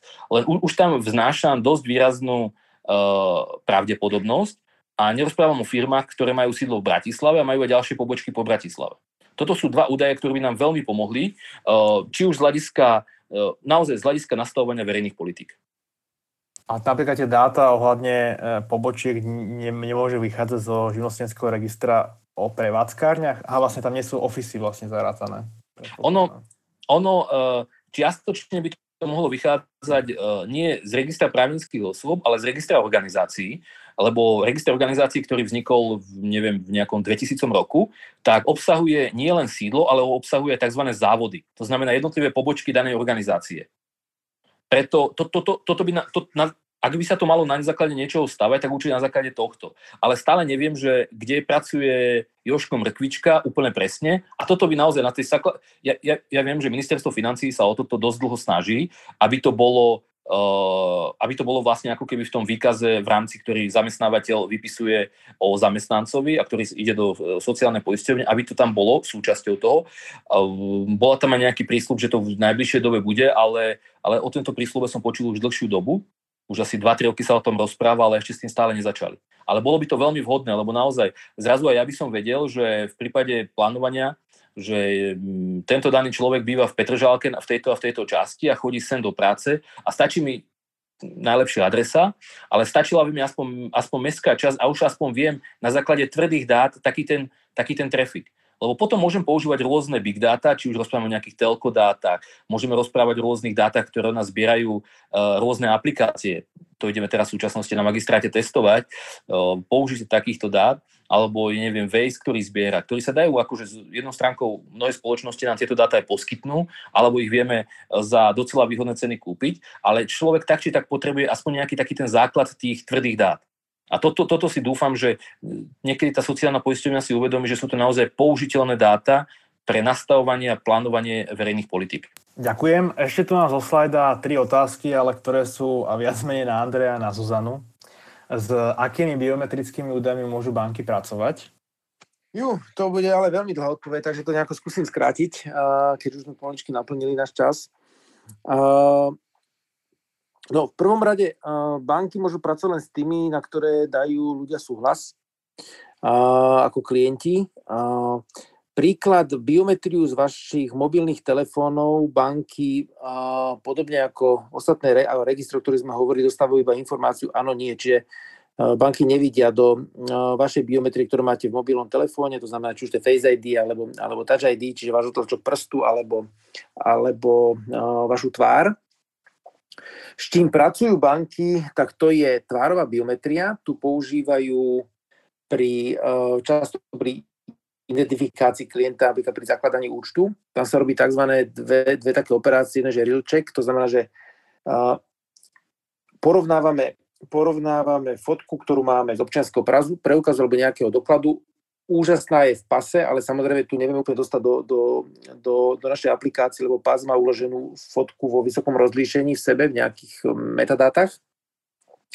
A, ale porovnať fotku z občianského s realitou, to znamená, my musíme si hlavne, či to je reálny človek, či podľa nejakého žmurka nejaký pohybu, aby tam proste niekto neukázal pred kamerou obrázok. Čiže toto je, toto je jedna biometria, ktorú, ktorú banky používajú. Druhá je hlasová biometria, tá je na Slovensku troška dlhšie a tam musím povedať, že zatiaľ používajú iba dve banky, po o čom viem, my a ešte jedna. A to znamená, že si nahráte hlasovú vzorku a, potom sa pri komunikácii s bankou identifikujete hlasom. Tá úspešnosť e, je tam zhruba 95% e, pri hlasovej biometrii, alebo tá spolahlivosť. Tých zvyšných 5% nie, že by sme nevedeli identifikovať klienta, ale to môže byť rôznymi zmenami hlasu, choroba, zlý signál a podobne. A tu budem mať jednu takú pikošku na záver. Podľa typu hlasu sa identifikujú, a tiež ma to prekvapilo, akože štyri typy klientov, volajú sa, že ovce, kozy, jahňatá, vlci. A ovce sú hlasy, ktorý je že dobrý hlas. A taký ten, že dobre sa nahráva, dobre sa rozpoznáva. A potom, že koza, alebo tým hlasu, že koza je, že uh, má veľmi špecifický hlas a, a je, môže dostať dosť častejšie k nejakej chybovosti pri, pri, pri, pri spoznávaní. Potom, že jahňa, to sú hlasy, ktoré sú ľahko napodobiteľné. A, a posledný typ je, že vlk, to, je zase, to sú zase typy ľudí alebo hlasov, ktoré vedia napodobniť iné hlasy. Toto samozrejme neznamená, že sa, ne, že sa títo ľudia vedia v tom systéme nejako pomýliť alebo, alebo, alebo, alebo nahradiť jeden druhého, uh, ale systémy vedia rozlíšiť, či tento hlas či hlas, keď, keď niekto zmení svoj hlas v systéme, tak systém ho vie rozlišiť, že to je niekto iný, že to není ten, ten, za koho sa chce proste vydávať a ako hlas sa chce podobať. Ako je to veľmi zaujímavá vec, ale to je na samostatnú diskusiu. Takže hlasovú biometriu so súhlasom klienta, najčastejšie biometria hlasová a tvárová a to, čo máte v telefóne, tak tomu prístup nemáme. A posledné dve otázky sú najskôr na Zuzanu. Prvá sa týka toho, čo som sa aj časti, časti pýtal, či je možné dostať úver ak má človek exekúciu, ale už dlhší, dlhší čas ju pravidelne bez meškania spláca na základe splátkového kalendára, ktorý má dohodnutý s exekútorom. Ja teda doplňam, že v takomto prípade naďalej v centrálnom registri exekúcií vysí aktívna exekúcia. Individuálne posúdenie. A druhá otázka je, či, e, ako to je s informáciami medzi bankami o prenášaní úverov, tzv. úverová turistika, koľkokrát by mal človek preniesť úver najviac krát, aby nebol za turistu. A ja doplňam, že teda, že či vlastne je takáto turistika nejak postihovaná v tých scoringových kritériách? No predpokladám, že eh, nikto neplánuje prenašať úver každý mesiac alebo každého pol roka, pretože jednak je to namáhavé a jednak je to zväčša ekonomicky nevýhodné. A keď hovoríme o takých tých normálnych intervaloch, že pri každej refixácii prenesiem úver, tak to sa dnes berie ako úplne bežná prax, pretože veľmi pre nás príliš veľká časť obyvateľstva to jednoducho robí, majú na to právo, využívajú ho, ceny financovania nám idú stále dole, takže prečo nie? Skôr banky vyhodnocujú ako uh, akýsi varovný signál, keď vidia v úverovom registri niekoľko, niekoľko znamená väčšinou viac ako dve, viac ako tri neúspešné žiadosti, o ktorých sme tu už hovorili. A takisto sa pozerajú banky na počet rozpracovaných žiadostí, ktoré dávajú akýsi signál, ktorý môže byť pre banku informácia na jednej strane, že ten istý úverový prípad potenciálny klient rieši s niekoľkými bankami súčasne a hľadá tú najlepšiu ponuku. Ale zároveň to môže byť varovný signál, že ide potenciálne o pokus o úverový podvod, kedy sa môže vo veľmi krátkom časovom intervale schváliť úver s tým, že sa načerpá niekoľkonásobne viac, než by človek mal nárok. Na toto všetko majú banky nejakým spôsobom kontroly, ale myslím, že úverový turista, s tým termínom ani veľmi nepracujeme, pretože zas nie je to až taký uh, ale my sme sa s tým museli naučiť žiť. A ešte ja sa vás opýtam za seba jednu otázku, že aký typ, to čo som sa pýtal aj Pala, že aký typ registra nemáte, ale by ste privítali a poviem napríklad na príklade alebo zo skúsenosti z rozhovorov s bankármi, oni mi vlastne po liberalizácii pravidel osobných bankrotov často hovoria, že by privítali vlastne nejaký register, do ktorého by sa zapisovali všetci ľudia, ktorí navštívia Centrum právnej pomoci a ešte nemajú schválený úver, lebo sa rozmohli, rozmohli úverové podvody typu, že idem na osobný bankrot, požiadam si o úver a vlastne zamlčím ten zámer, že idem zbankrotovať. To je veľmi dobrý príklad. To je presne to, čo nám chýba Uh, ono totiž uh, tých pokusov o úverové podvody je nie v hypotekárnych úveroch, ale v tých nezabezpečených úverov, úveroch pomerne veľa. Je, je, je ich viac, než by ste si mysleli, že ich je. A väčšinou sú to staré známe firmy. A ak to vyskúšajú v jednej banke a nevíde im, idú skúšať do druhej banky, idú skúšať do tretej banky. Keď sa im v jednej banke začne dariť, tak sa tam jednoducho udomácnia, naberú si peniažky. To, toto by nám veľmi pomohlo, keby existoval akýsi register tých nečestných alebo tých podvodníkov, ale je jasné, že z právneho hľadiska by to bolo asi hodne ošemetné si takýto nejaký zdieľaný čierny zoznam viesť. A takisto by možno bolo zaujímavé, keďže dnes úverový retailový trh je veľmi silno ovplyvňovaný sprostredkovateľmi a tretími stranami, možno by sa nám zišlo mať akýsi register tretích strán s nejakým kvalitatívnym uh, hodnotením týchto tretích strán, dajme tomu z ich uh, defaultovosťou ich úverov, s ich úspešnosťou vybavenia aplikácií, uh, pretože to by bola dobrá informácia aj pre nás a nakoniec pre ich potenciálnych klientov. A... Čiže zrozumiteľnejšie ako keby tak. evidenciu finančných sprostredkovateľov podľa kvality klientov, ktorých, ktorých k vám dotiahnu. Áno, keby existovali akési štatistiky e, kvality tých portfólií, ktoré tí jednotliví sprostredkovateľia do bank donášajú. Totiž to, aby bolo jasné, banky si takéto štatistiky vedú, ale každá svoju. Rozumiem. A tým pádom, e, keby sa tieto veci skonfrontovali, čo nerobíme, lebo nie som si istá, či vôbec môžeme, tak by to tiež bola veľmi cenná informácia. No ja ešte odpoviem na tú tvoju otázku a tak um, akože ma nebudú mať možno radi teraz bankári, všetci zase riskáči, ale je to taká Orvelovčina troška. A ja si myslím, že tých dát, ktoré o nás zbiera štát, sociálne siete, banky a rôzne inštitúcie, je obrovské množstvo. A ide o to, že či sme ako čak poviem, ľudstvo ochotné akceptovať, že tieto dáta sa budú zdieľať. A, a je v tom ďaleko Čína, ktorá si vytvára nejaké rankingy vlastných obyvateľov podľa rôznych, rôznych dát, ktoré o nich má.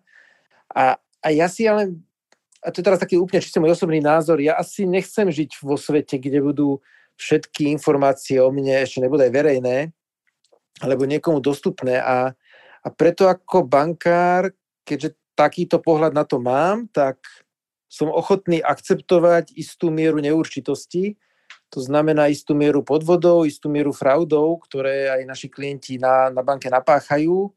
A práve preto, že sám nechcem byť súčasťou nejakej orvelovskej spoločnosti, kde o mne vie niekto všetko. Ďakujem. Uh, už budeme pomaly teda končiť. Dávam ešte záverečné slovo Andrejovi. Ja len chcem poďakovať. Uh, za, za, za účasť na dnešnej diskusii. Akože pre mňa bola úžasná a veľa som sa dozvedel, hlavne od vecí, ktoré hovoril, hovoril práve Pavol. My sme pripravili ďalšie dve diskusie na budúci týždeň.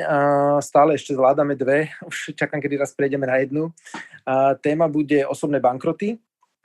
Ako nezbankrotovať, ako fungujú postúpenia pohľadávok, ktoré banky predávajú, ako sa, čo sa vlastne deje, keď spadnete do toho nepríjemného kolotoča, keď ste neplatič a vaša pohľadávka začne niekam putovať z banky. A druhá téma, ktorú si vyžiadal Adam a za mňa je veľmi zaujímavá, je digitálne banky, kde sa budem baviť aj s nejakými expertami na UX a podobne. Dnes tu s nami v diskusii bola Zuzana Žemlová, členka predstavenstva 365 bank, banky a poštovej banky, zodpovedná za oblasť riadenia rizik. Andrej Zaďko, Group CEO 365 banky a poštovej banky. Ďakujem. Pavol Škápik, vedúci data týmu magistrátu hlavného mesta Bratislavy. Ďakujem. A v, asi na polovicu diskusí tu bol aj Filip Vítek, dátový výskumník a nadšenec do dát, autor blogu, blogu Mocné e, dáta. Moje meno je Adam Valček, som novinár denníka SME, ale prezentoval som tu svoje vlastné názory a skúsenosti, ktoré sa nevyhnutne nemusia stotočňovať s názormi denníka SME. Počúvali ste môj podcast. Som Adam Valček, sledovať a komunikovať so mnou môžete cez Instagram, alebo mi môžete napísať na mail podcast.valček.sk. Za výrobu môjho podcastu vďačím Jaroslavovi Peškovi.